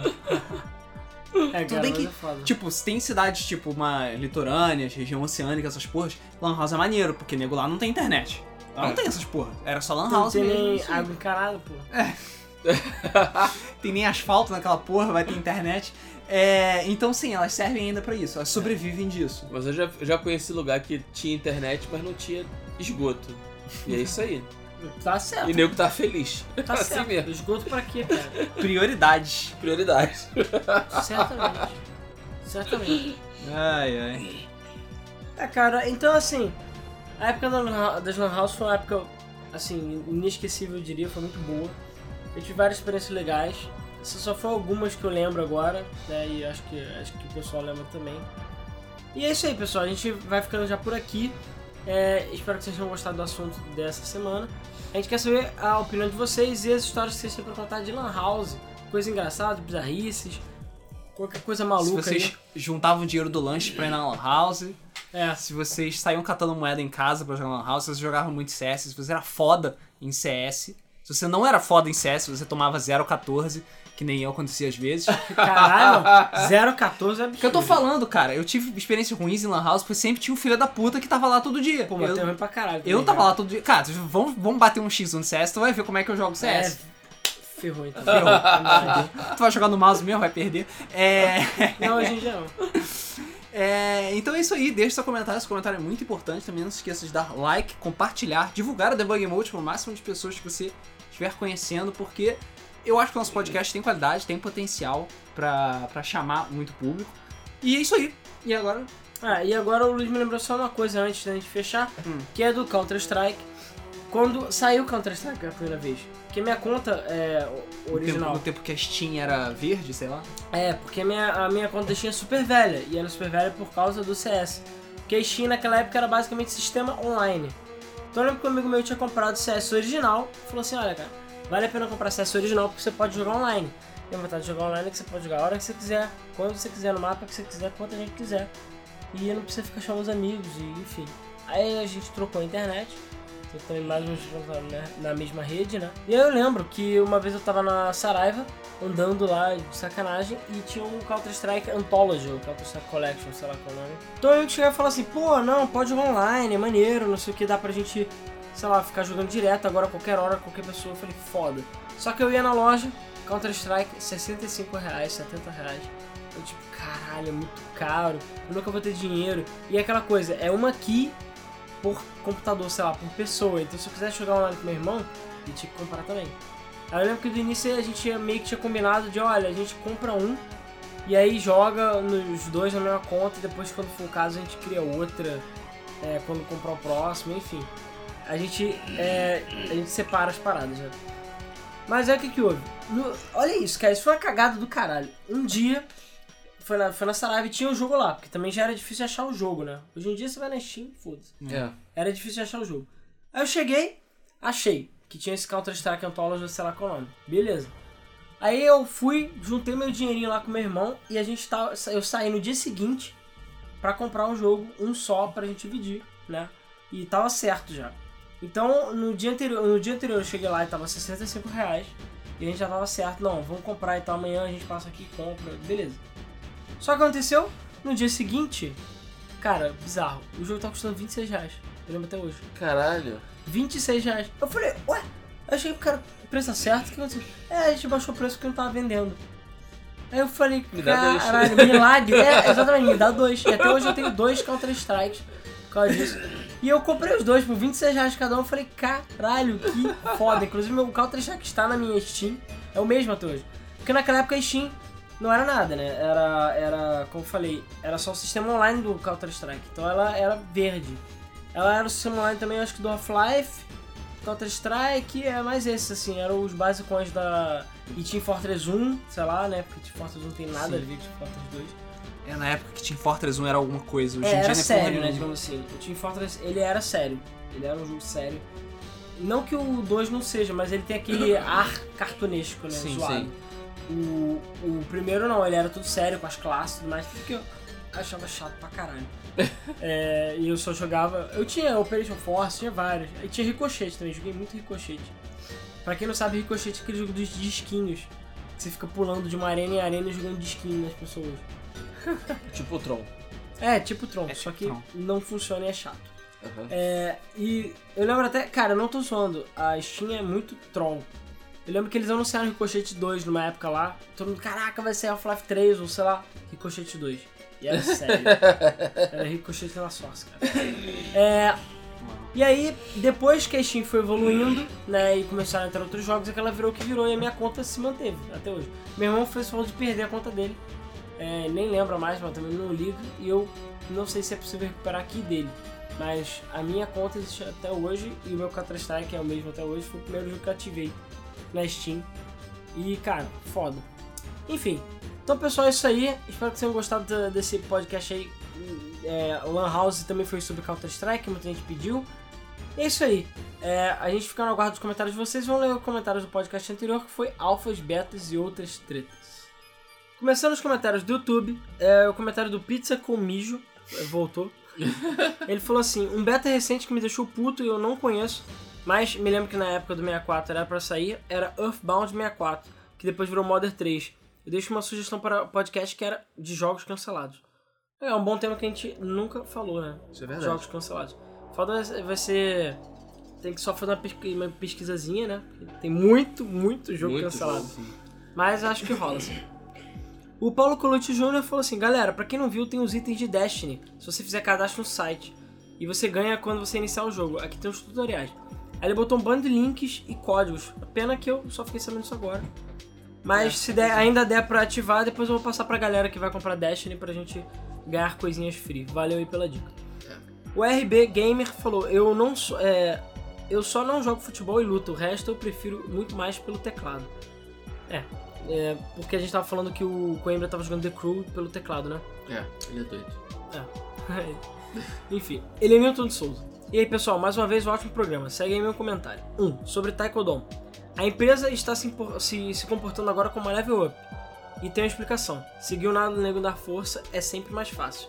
O lado negro é sedutor, já dizia o mestre Yoda. Cara, a questão é. Se não é nem o lado negro, não. É que aqui é Brasil, porra. E é difícil pra caralho se manter empresa, é muito caro. Por isso, cara, não é adianta. mais fácil você ser um level up. Sim. Ser filho da puta. É, né, cara, você levou pra filha da puta. Eu acho que não tem nada de errado de você trazer os jogos lá de fora e traduzir. Acho legal. O problema é você trazer e botar de qualquer jeito que nem a Level Up faz. Filha da puta. É, mas eu não sei se. Eu até hoje não sei se a Opel tá mandando bem ou não nesse aspecto. Tirando aquele Miocart, sério, me desculpa, gente da Opel, se estiver ouvindo, mas Miocart, tomar no cu, né? Quem é que achou que isso ia ser uma boa ideia? Não, vai ser um novo jogo, um novo Tibia, o novo Ragnarok vai ser Miocart. Novo Gunbound. Novo Gunbound, caralho! Você desenterrou o Gunbound, caralho! Gunbound era outro jogo que tinha em Lan House também. Porra, e você lembrou agora de botzinho também. Que ainda existe, acredite se quiser. Pois é, se você botar botzinho, tu acha no site. Viu, hein? Caraca, não, pre- além de Gunbound tinha mais um. Você me lembrou agora. Cara, Gunbound, cara. Puta que pariu. é, enfim. Eu nem lembro Gumball de alguém. O que é que trouxe Gumball pra cá? Ninguém? Sei era- lá. É inglês, não lembro. É, cara, eu até esqueci o que eu tava falando, foda-se. Mas enfim, a questão é que ela tem que sobreviver e o mercado tá pedindo isso, entendeu? Eu só acho que o Taekwondo podia ter dado um pouquinho mais de jeito nele, talvez até ganhado algum dinheiro, quem sabe. Vamos ver. Agora acho que ele foi aprovado na Steam, né? Mas até agora não saiu na Steam. Quem sabe. 2. Sobre alfas e betas abertos ao público. Um dos grandes problemas de abrir essas versões ao grande público é que muitas vezes é, os que vão pôr mão nesse material não entendem do que se trata, ou que é uma versão inacabada para teste. Vou acabar esculhambando a empresa online ao invés de reportar os problemas de forma adequada.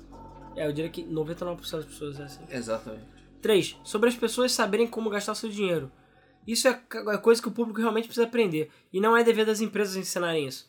Não entendo porque a gente que, gente que doa quantias gordas em jogos que não sabe se vai dar certo. Pois é. É, é novamente é o lado negro da força entre é o que o mercado diz. Se o mercado tá dando dinheiro, cara, pra isso, eles vão fazer. 4. Sobre dublagem de Might número 9. Não vejo problema nele ter feito um outro kit de doações para adicionar dublagem, visto que se tratava de um game old school que poderia tranquilamente ter diálogo em caixa de texto.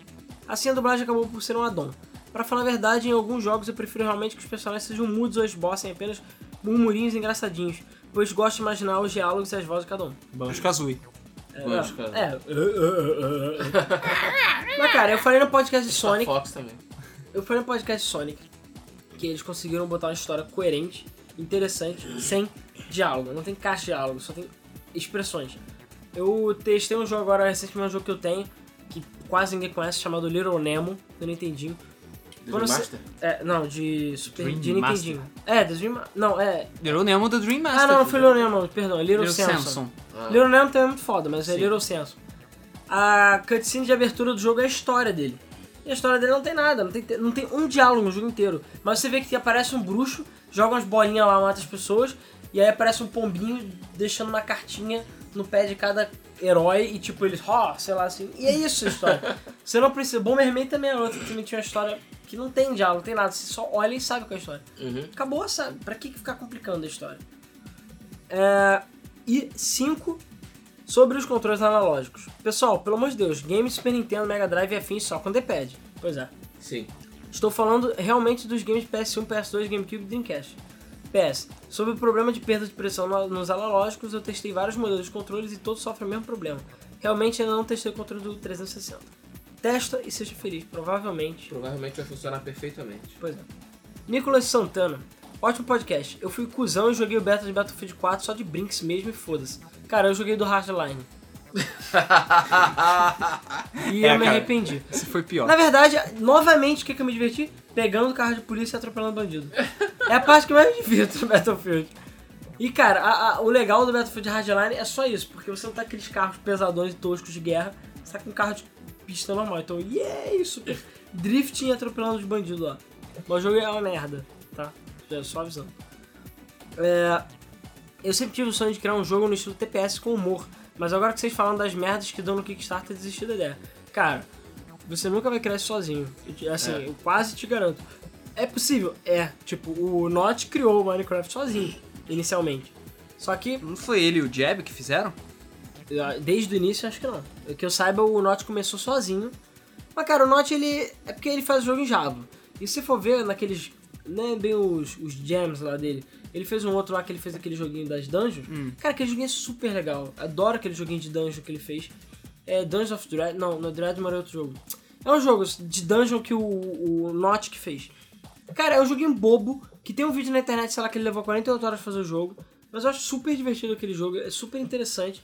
E é tipo Minecraft, o gráfico, sei lá, é simples, é 2D com 3D misturado, porque o 3D é falso no, no caso desse jogo. Foda, sabe? E ele fez sozinho.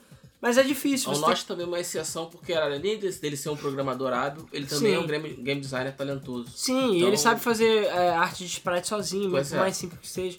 Então aquela coisa, ele consegue fazer várias paradas e ele deu sorte também, porque existem outros jogos tão fodas quanto as pessoas sozinhas que fizeram e não chegaram nesse nível, nunca chegaram a ter notoriedade.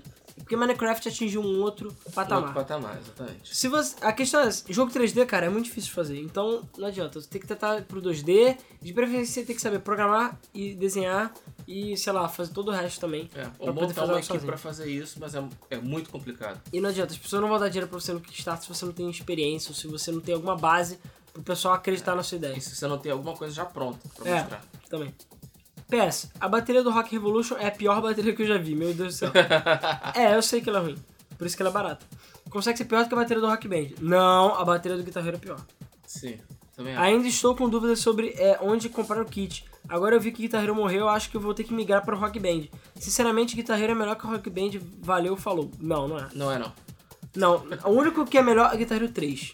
E só pela guitarra, É, acabou. e, e pelo, e pelas músicas. É, a parte- o jogo em si não é não. O jogo é ok. Na época ele era muito bom. O Rock Band, pra mim, Ah, cara, o, Estupra. o Guitar Hero 3 é legal. É quase um filme do Tenacious D, só que... O meu problema com o Guitar Hero é só que, às vezes, que aparece na tela não faz sentido de tocar em relação à É música. aquele jogo, É. não é simulação. Exatamente. isso é- o Rock Ele é Band faz um o pouco Rock mais Band sentido. faz muito mais sentido. ele- Você sente a música quando está tocando.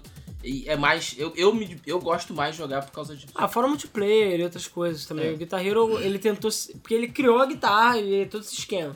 Rock Band foi aperfeiçoar a porra tudo com bateria e guitarras com amigos. É. Aí o Guitar Hero foi atrás, a Activision já tava comendo o cu de todo mundo na hora e fudeu tudo. Tanto que.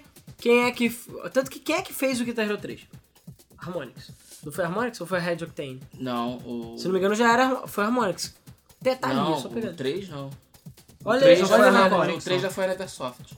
É, Ela era só, Ah, a, tá. a Harmonix só fez um e o 2. Isso. Tá, mas tudo bem, ela pegou tudo. Ela praticamente o 3 É, ela levou pra EA que fez Porque- o Rock Band e aí. É porque depois que começou a ser a outra empresa que eu acho que foi a Red Octane, começou Não, a ficar foi a Never, Never, Neversoft. é, Neversoft. Mas depois do 3 foi ainda a Neversoft? Sim. Da- do 3 pra frente foi a Neversoft, até o Pô, final. mas o, o Guitar Hero 4, os outros eu acho tudo uma merda. Sim. Sim. É que eles erraram a mão. É, É igual o Tony a- Hawk também, é a Neversoft que fez. É, mas a Harmonix chegou e, tipo, EA Master Race dele. É. Tanto que o Rock Band, cara, não tem errada. Todos os três são muito bons. Pois é. Apesar do 3 ter vendido mal pra caralho. É, ter vendido mal, Mas mas, ainda mal assim é por- muito bom, tem um repertório bom. É, a culpa de- Importa todas as músicas. A pois culpa é, de Just também Dance. tem isso. Importa todas as músicas. Vocês sabem se nessas lojas tipo Saraiva americanas vende esses kits? Cara, provavelmente só online. É, na época que eu comprei o meu, é, tudo bem que não foi no auge, mas também não foi na. Quando tava morrendo, foi mais ou menos no meio. É, eu fiquei pro, procurava diariamente no Buscapé, Zoom, esse site de busca de preço. Procura. E é o que eu falei, procura em bom negócio, Mercado Livre. Vale a pena você pesquisar. É, Tem muita gente que vai para os Estados Unidos e volta com, com essas coisas. É, não é nem pra, pra, pra faz, só pra fazer negócio. O cara vai e financia a própria viagem, trazendo uma caixa daquela que lá é barato e aqui ele vende É, caro. foi o caso do, meu Rock Band. Eu Então, paguei muito abaixo do valor. é, na, na minha. Os, os- as coisas que eu comprei na minha Lan House também, eu comprei no Mercado Livre. As duas vezes de pessoas que foram para os Estados Unidos e voltaram com a caixa daquela pra compensar o valor da passagem, coisa assim. Era quase o mesmo preço. É, e cara, é, então assim, se você quer, procura bastante. Eu falei, Mercado Livre, bom negócio e lojas. Mas vai ser difícil de achar, só vai ter restos aí. É, não é mais tão fácil achar assim. É, ele falou, estou dando uma bateria nova já que estou destruindo meu teclado novo jogando Guitar Hero no PC com teclado. Sim, tem como jogar a bateria no teclado é uma merda. Stefano Justo. Hoje em dia você paga quase 80 reais pra jogar um Alpha, o DayZ. Pois é. e o detalhe é que o DayZ é um mod gratuito, né? Diga-se de passagem. E eu lembro, eu não sei agora, mas os reviews na época ficavam falando que não valia a pena você comprar, era melhor você continuar no DayZ, no mod. Gabriel Rodrigues. Como já fizeram um podcast sobre Silent Hill, poderiam fazer sobre Resident Evil ou não? Sim, mas aí a gente falou, provavelmente vai ser um special stage, porque vai ter spoiler, provavelmente, e ou alguma coisa do gênero, e aí o ideal é a gente deixar pro special stage, porque aí só ouve quem realmente quer, a gente não quer, entre aspas, matar um podcast com isso. Mas Mas não tudo fez bem Silent que... Hill necessariamente, né? Foi de jogo de terror. Não, a gente já fez Silent Não, Hill já. fe- teve o especial de Já Silent teve Hill, especial de Silent Hill, sim. Ah, tem especial, é verdade. É, eu não sei, também Resident Evil tem uma história meio, meio patética de uma maneira geral. Então não sei, a gente vê, a gente vê. É possível. Mas tem muitos fãs também. Tem muitos fãs. Não, eu não vou dizer que eu não sou fã, mas vai dar merda. Porque minha opinião a partir do 4 é bem polêmica. Trazer o Felizardo. Trazendo felizão. Ótimo podcast como sempre. Cada vez melhor. Abraço e muito sucesso pessoal. Obrigado. Felipe dos Santos Cunha. É, Felipe Santos Cunha. O que me deixa puto com esses jogos ruê tipo Rock Simulator é que o povo paga por esse tipo de jogo, mas não paga para projetos promissores que falham em, em atingir metas estipuladas. Aliás, outra coisa que tá virando praga é jogos com visual 8 bits. Isso tá deixando de ser um nicho voltado para nostalgia e emulação e virando preguiça mesmo. Com jogos que não tem motivo para esse visual ou adotando só porque é mais fácil e é moda. Pois é, eu tô vendo muita gente reclamando e gerando essa discussão de que os, os indie developers estão com preguiça e fazendo joguinho 2D com gráfico tosco. Já tentou fazer pixel art? É Não, difícil pra caralho. Calma, É calma. muito difícil. A gente. É isso que eu ia falar Calma. agora. A questão que eu ia falar é que tem jogos que são 8 bits, tipo, sei lá, Shovel Knight. Que aí o gráfico é 8 bits. Agora tem outros jogos que tem um gráfico tosco e aí fala, não, é 8 bits. Ou é gráfico re retrô. E não é. Tem vários jogos, e isso é verdade. Tem vários jogos que, tem, que são gráficos toscos, e é isso aí, entendeu? Tosco é diferente de gráfico é, simples. Isso é uma coisa muito importante que vale lembrar. Sim. Por exemplo, o próprio Shovel Knight mesmo.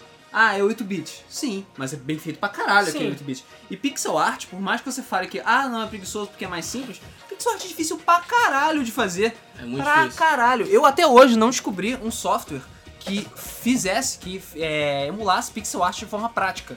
Sabe? E mesmo nos softwares mais fodas, vá vou fazer pixel art no Photoshop. Boa sorte. É mais rápido você fazer uma pintura digital. Sério Pois é. mesmo. Dá mais trabalho. É... Mas é aquela coisa.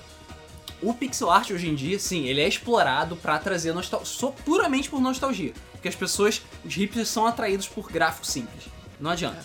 Mas realmente, muitos jogos saem com esse tipo de gráfico sem necessidade. Eu, particularmente, prefiro o. O, o gráfico da. Como é que é o nome daqui? Da, do pessoal que faz Shantae? É. Caralho. Ué, Tem? É, aquilo não é pixel art ou não? Não, não, não, não, não, não. O de agora não. É. Caralho. Way Forward. Porra. Way Forward. Ah, sim. tá, tá Eles- empresa. O, o, o, a direção de arte do WayForward é foda. É foda. É foda É demais, porque ele é um 2D, é lindo, é quase vitorial aquela porra. É. Entendeu? Eles fizeram um trabalho excelente com o DuckTales. Fizeram um trabalho Uhul. excelente com o Shantae, que foi aprovado no Kickstarter. E isso valeu a pena. É... Pra mim tem que ser assim, entendeu? É Eu o concordo. 2D, 2D lindão. Supremo, É, exatamente. 2D Full HD. a não ser que seja realmente necessário você fazer pixel art, não faça, não precisa fazer. Pixel art também é mais leve, é mais fácil. Você não precisa de um computador pica pra fazer, entendeu?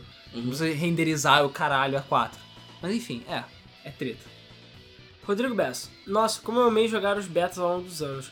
Hoje em dia eu tento fugir deles, alguns que prometem é, não tem como eu fugir, pois eu gosto de novidades. O que acontece é que cada vez mais a indústria se foca em agilizar a produção e vai disponibilizando conteúdo devagar, coisa que nem sempre o resultado é, sai o desejado para o público, pois há jogos que perdem a graça antes é, de chegar tudo. Exatamente. Né? O beta grátis tem suas vantagens e suas desvantagens. Lembro que eu joguei beta de Perfect World no Brasil pela Level Up Games em que eles liberaram a legenda em português aos poucos. Ou seja, nesses meses jogando, o, o jogo tava em coreano. Porra. Porra. Era top level do servidor e era praticamente um mito no PvP arcaico pela falta imensa de itens que só poderiam chegar nos servidores séculos depois da versão coreana, que, para ser, entre aspas, jogado decentemente, precisava do conteúdo pleno. Por isso enjoei após meses, graças a uma promessa que não chegava nunca. Igualmente ao Battlefield Hardline, lançado com lag, bugs e dois mapas, ou sei lá. Foi igual uma ejaculação precoce. Perdi a vontade de jogar e nem sei se vou comprar quando lançar. Cara, excelente a sua comparação. E cara, não joga, não compra, quer dizer. Não dá dinheiro pra EA não, manda se fuder. Só se for o EA Access, que é a única coisa que eu acho que tá valendo a pena, lá. Enfim, boas épocas de beta tester em que não éramos beta testers, sim eram beta. Pois o jogo às vezes nem diálogo tinha e a paixão era de gamer mesmo. Aliás, vocês não comentaram sobre a lenda do herói dos irmãos Castro. O que acharam da promessa do game? Minha opinião é que será muito bem feito e pela promessa dele, estilo old school com novas tecnologias. Ainda não doei, imagino que também não vai doar. Não sou a favor de Early Access nem bônus dentro do jogo com compra digital. Ainda que com o Kickstarter, eu prefiro pagar o jogo e pronto. Isso se aprová-lo anteriormente. Gostei do podcast, um dos meus favoritos. Abraço. Pois é, a gente ficou sabendo do jogo do Marcos Castro. Eu não sei se quando a gente gravou tava acabando, sei lá. Acho que. Não, ou tinha. A gente botou no, na Game FM, teve post, mas acho que tinha acabado de sair. Não lembro É, agora. tinha acabado de sair. Ou tinha saído há pouco tempo. Enfim. Vou ser sincero que eu não parei pra olhar ainda não, mas eu já vi. O Coimbra falou muito da, da proposta desse jogo. Eu achei interessante, mas tem que ver como vai funcionar. É, eu tô com o pé atrás porque, assim, me desculpa, é preconceito, é Brasil. É só por isso. Eu ainda não vi um jogo decente brasileiro. O único jogo brasileiro, assim, que eu lembro, a não ser que vocês me lembrem mais algum outro jogo, foi Outlive. E esse jogo é foda. E é brasileiro. É. Tirando isso, tem mais algum outro jogo brasileiro que vocês lembrem? Assim, de cabeça não. De cabeça, assim? Não sei. Tem. tem. Ah, não, tem vários. Dungeon? Land. Não, tem o Dungeon Land. É, tem o Mr. Bree. Mas tudo bem, é recentemente, Knights né? of Pen and Paper. É, mas isso é recentemente também. É, o, o que eu tô querendo dizer é que, sei lá, não teve nada no Kickstarter em si que... Brasileiro? Kickstarter? Ah, ah, ah. É, Isso nem pode, na verdade. jogo- The Não, Light sabe- of the Darkness. É, eu nunca vi esse jogo. Mas Nem isso eu. não é do Kickstarter. é- Era é- Kickstarter, é era do Kickstarter. Kickstarter. O Catarse teve o, o Tormenta, que a princípio tá uma merda o jogo, não sei, eu vi gente falando mal. Eu não sei se tá bom ou não. Mas enfim, a questão é, eu prefiro ver como é que vai ser o jogo. Acho a ideia muito legal, mas eu tenho que ver como é que vai ser o jogo, senão vai ser uma merda. É, não, não que eu acho que brasileiro faça jogo ruim, não. A gente acabou de falar, citar alguns jogos muito fodas que o brasileiro fez. Mas, como sempre, brasileiro não tem experiência. Então é uma equipe que a gente não Falta, conhece. exatamente, É. falta é, experiência, falta o. Recurso o- também. Não, é- não é, é, tá, também recurso, mas é que falta a cultura pra esse, pra esse tipo de coisa. Falta é, o brasileiro, assim como. O brasileiro, na maior, na maior parte das coisas, ele começou agora. Pra maior parte das coisas. Então ele não tem a experiência que os outros países têm. É injusto você querer co- comparar a indústria de games brasileira com a indústria de games japonesa, que existe desde o tempo do Nintendinho. Ou a indústria de games norte-americana, que existe desde o tempo do Atari, apesar do gap que teve. É, Então são, são pessoas que existem há muito mais tempo, têm muito mais experiência, teve um processo de amadurecimento muito maior. Entendeu? cursos, recursos, um monte de coisa. Exatamente. Que aqui É, não tem. Que aqui não tem. O brasileiro ainda tem que aprender muito, tem que tomar muita porrada na cara pra poder. Não existem escolas de criação de games aqui como são lá. Lá existem faculdades sérias, com Não, profissionais que atuam no mercado. Vamos voltar e reiterar. Não existem escolas de desenvolvimento de jogos decentes no Brasil. É, exatamente. Que, se- que tenham um curso completo e tal, realmente não existem. É, pois é. É, e aí isso é um problema, entendeu? Eu sei que com o tempo, talvez um dia, se a febre dos videogames perdurar e não acontecer nenhuma super ultra crise, que eu acho que vai acontecer, é, eu acho que tem sim, tem chance sim. O brasileiro tem potencial, porque brasileiro tudo que toca vira praga, entendeu? Então eu não Exatamente. acho, não vejo por que questão não fazer com a gente. é, vamos ver como é que vai ficar o jogo. Aquela coisa, a ideia é muito legal, parece que vai ficar legal, mas só vamos saber no final, entendeu? E Kickstarter é aquela coisa, você tá arriscando, né? Daniel Miranda, podia rolar um debug mode ao vivo. Pois é, a gente pensou nessa possibilidade, o único problema é o horário pra gravar. Porque o ideal é você ter um horário fixo, e o próprio mesa do Flipper já tá tendo problemas por causa disso. Então assim, o chato de gravar ao vivo é exatamente o horário. É, o legal de você gravar ao vivo é guardar pra ocasiões especiais e tudo e tal. Você conta que a gente erra, vai mijar, sei lá, morre. E, e o debug mode quase sempre é muito maior do que o mesmo flip, então acaba sendo um pouco mais complicado a gente gravar ao vivo. Tem que fazer Exatamente. intervalo, tem que beber água, tem que mijar. Pois é. A gente pode fazer Mas bloco a gente vai pensar. no meio. Ah, Aí a gente vai, vai ver, quem sabe aí não rola. Paulo Colucci Jr. Poxa, eu fiquei puto com o beta do Destiny. Joguei com mais de dois jogadores e ficamos mais de duas horas na última missão. Aquela primeira parte que tem que sobreviver a três ondas inimigos. Depois mataram o sub-boss aranha. Só aí foram mais de uma hora atirando, correndo e morrendo. Nota, todos no level 8, nível máximo do beta. E chegamos ao boss final. A esfera de metal roxo. Ficamos mais de 40 minutos lutando contra ela e quando estávamos matando, caiu o server. Isso aconteceu comigo. Não no boss, mas já aconteceu de eu estar jogando e caiu o server. Não ganhamos a XP da tela e fiquei puto. Mas esse eu pego no lançamento, lá na Santa Efigênia com certeza. Sobre betas e demos, o que acharam do Metal lançado agora? 40 minutos termina o jogo, na minha opinião, ele é nada mais que uma demo paga. Ah, o Metal Gear, né? Metal Gear. Tem quem ache que não é pra mais de uma demo do Metal Gear 5. Cara, isso aí é culpa da Konami, não é culpa do Kojima. E é filha da putice, porque isso aí é basicamente o prólogo que fica antes do, é o- do jogo. do é, jogo o- em si. é a Tanker Mission do 2, é a Virtuous Mission do 3. É só o prólogo mesmo. Se lançam separado porque, foda-se, hoje em dia tudo tem que ser lançado separadamente. Sim, pra dar Vai ter uma versão completa de Metal Gear Solid 5. Não, e eles adicionaram mais coisa, cara. Era pra ser uma missão simples só, mas eles adicionaram aquelas submissões, adicionaram um pouquinho mais de coisa no Pra mapa, dar longevidade. pra dar mais longevidade pra um jogo que não é um jogo, na realidade. né? Exatamente. Você termina ele em 10 minutos. E o Bravery Default é, sei lá, tem duas horas, né? E é um demo, e Sim. ainda adiciona conteúdo. E ainda tem conteúdo extra. É, é, inédito em Tem que bater palmas pra, pra Square por ter feito isso. E a Nintendo também. Mas. Essa eu acho Foi a Nintendo, porque não foi a Square não. A Square não fazer isso. Não sei. Square, cara, não- ela não toma decisões boas há muito tempo. É. Ah, Electronic Arts também não. Mas tem o EA Access. Cara, porque ah, acho que na porrada as pessoas aprendem. Ah, a Square também. É, sim, sim. Não vou dizer que ela não aprendeu, mas ela ainda tá lançando Final Fantasy eu por ainda- 40 reais no Android Store. E o Final Fantasy mal feito. É. Pois é. Falei, falei, Final Não, Fantasy é Mobile é uma merda. E é mal feito. Isso que a gente não tá falando do All the Brave. Como eu falei, o 14 é legal. Legal. Legal. Bom, é, esse é o review. Legal. Mas, tipo, a melhor experiência em Final Fantasy, sei lá quem. Isso aqui é. É. Game FM. É legal. É legal. Ponto. o. Ele seria perfeito se ele fosse free to play. É, e, e- cara, É isso, é exatamente isso que eu bato a tecla desde o começo. Hoje em dia, não dá mais pra você ter jogo com mensalidade e o jogo ser pago. Você ter que comprar o jogo pra mensalidade, isso não existe, não Sim. dá. Ou você compra o jogo e joga de graça, tipo, sei lá, Destiny, ou você não Compra o jogo, é, é. é, Baixa o jogo de graça, e, e paga mensalidade. escolhe. Ou free to play, que eu acho que é a melhor opção. É. Os ruezões jogam de graça, Não. e aí quem quiser paga premium account, essas paradas que eu acho totalmente válido. É. Entendeu? É, eu gosto de mas experimentar. a Blizzard faz isso até hoje. Ela, ela tem que comprar o jogo e ainda paga a mensalidade. Ah, porque a Blizzard é filha da puta. E mesmo assim, só o WoW, porque Diablo já não é assim. Você É, não paga só Diablo- pelo jogo. Mal é online hoje em dia. É, não é. É, É ainda? Eles não online. tinham cancelado online? Não, não, Só Auction House que eles cancelaram Só porque tá dando treta. O jogo continua sendo online, totalmente online. Então tem que jogar no console mesmo, porque não é online. Desculpa. É.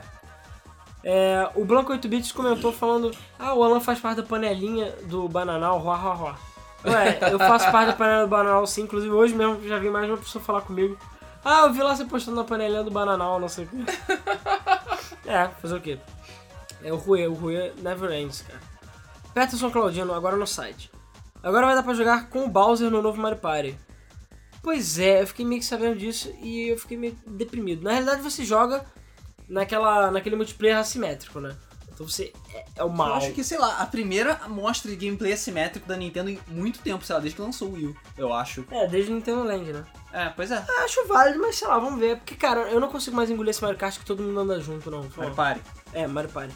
Que todo mundo anda junto no mesmo carrinho, porra. Foi mal. Ele dá uma outra camada de estratégia, mas. ah, eu gostava do cara lá atrás, você passando a pedrinha, né? Pisando, botando a pedrinha, o maluco lá atrás, tomando no cu, sabe? Não tomando no cu junto. Era que é destruir a amizade, entendeu? O Cosmo da Silva Leite. Bom dia, boa tarde, boa noite, meus queridos. Isso é sacanagem pra caralho. A empresa cospe um beta na tua, na tua cara, todo cagado, mas tem suas exceções. Tem beta que é tenso. A empresa é, por, põe o jogo pra vender em alfa e é uma puta sacanagem. O problema é que tem nego que paga, e enquanto vão estiverem pagando, não vão parar. A Riot com League of Legends fazem a mesma coisa, é, põe os players pra testar as novas atualizações e champions. Só que eles usam um servidor diferente e tem que fazer um cadastro que só abre uma vez por ano e fica aberto só durante um dia. Pois é, que nem Tibia. Tibia também tinha os test servers, né? Ah, sim, teste server do Tibia. Era uma zoeira. Aí, ob- observação. The Witcher é foda, porra. Observação 2. Ótimo podcast como sempre. Observação 3. Faz tempo que eu não faço isso, mas em EA vai tomar no cu e Alan você transa de costas. Beleza. É, vamos então agora com o Jobert Joe Vieira Lelis. Ele falou assim: Falando sobre betas e alfas, eu me lembrei de, é, de que há um tempo atrás foi um jogo cancelado pro Caixotão. O jogo chamava Camel, The Elements of Power.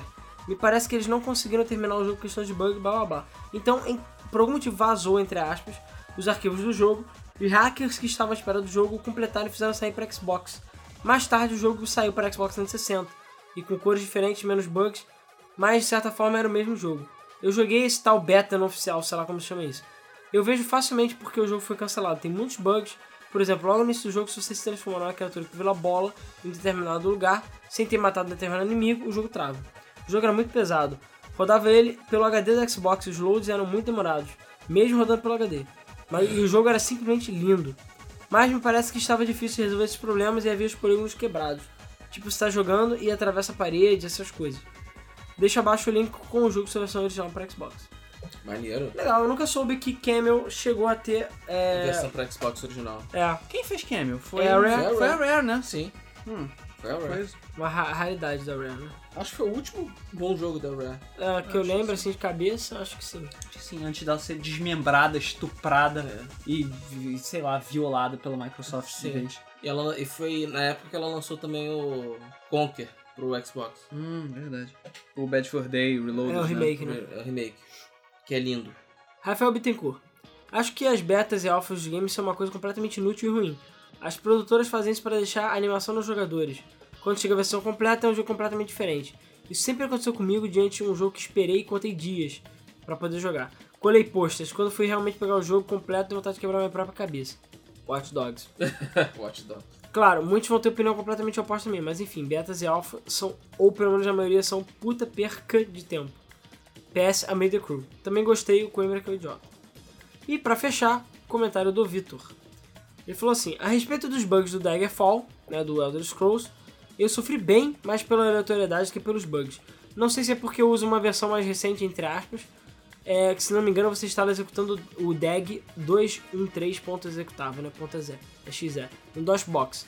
Posso estar enganado, pois fiz faz muito tempo, desde que eu instalei no meu notebook pelo DOSBox. Mas não acho o Daggerfall tão bugado assim. O bom dele é que ele é um RPG ao extremo. Por exemplo, meu personagem tem uma magia 100% de sucesso para matar qualquer criatura com um único hit. Porra. Existe o efeito de desintegração, que mata qualquer coisa, mas tem uma chance baixa de sucesso com sua muita mana. O que eu fiz é Increase Magery 3x para eu ter 3 vezes mais mana após upar muito meu personagem. Fiz uma magia que consome 297 pontos dos meus 300 de mana e mata qualquer coisa com um golpe. Caralho. E detalhe, meu skill de destruição está em 93. A única fraqueza dessa magia é o Spell Reflection. Algumas criaturas podem refletir a magia em mim e me fazer me matar.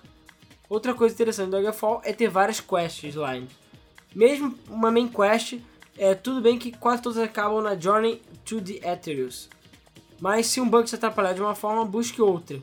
Não lembro quem comentou que o Skyrim é um teste simplificado. Não, eu falei que Skyrim é a versão pagodeira de Elder Scrolls. É, verdade, versão pagodeira. É bem, bem importante frisar isso. Está mais que correto, viu? Pagodeiro. Yes. O Skyrim, como RPG, é um ótimo jogo de ação. Verdade. É, essa experiência toda de tentar achar uma de várias formas para contornar o obstáculo do jogo põe é, é a imersão. É algo que falta não só em Skyrim, como muitos RPGs modernos. O Oblivion já me decepcionou muito por tirar a levitação e tornar imortais os NPCs. O Skyrim nem spellmaking tem. Muita gente diz que não tem tempo para jogos complicados, entre aspas. Mas de pouco em pouco dá pra jogar. Eu, por exemplo, estou há dois anos e meio jogando Daggerfall e nunca terminei. Caralho. Yikes. Caralho. Porque às vezes eu sou obrigado a dar um tempo e, e mesmo nas férias os gráficos não animam. É mais do que uma hora jogando aquilo. Já devo ter tentado umas 10 vezes completar a última quest, mas sempre acabo encurralado e forçado a usar magia recall para voltar pro começo da dungeon e sair. Isso com as magias mais apelonas que eu consegui pensar em fazer. Mas o teste online foi a decadência total da série. Concordo plenamente. A respeito do Early Access, quando o desenvolvedor é pequeno eu até entendo. As grandes, se quiserem fazer um bom feedback, podem é, até fazer algo parecido, mas sem cobrar. Eu concordo que isto e betas estão virando formas de ter mão de obra de graça pelas empresas. É isso aí, pessoal. Então, esses foram, esses foram os comentários. Muito obrigado novamente a todo mundo que comentou. Comentários bem interessantes, bem divertidos, como sempre. E é isso aí, pessoal. A gente quer saber novamente a opinião de vocês sobre Lan Houses, a experiência que tiveram, o que aconteceu, contem histórias divertidas e engraçadas aí que rolaram com vocês. Que a gente lê no próximo podcast, na terça-feira que vem, às 8h30 da noite, como sempre. Então é isso aí, pessoal. Muito obrigado e até o próximo Debug Mode. Valeu! Valeu.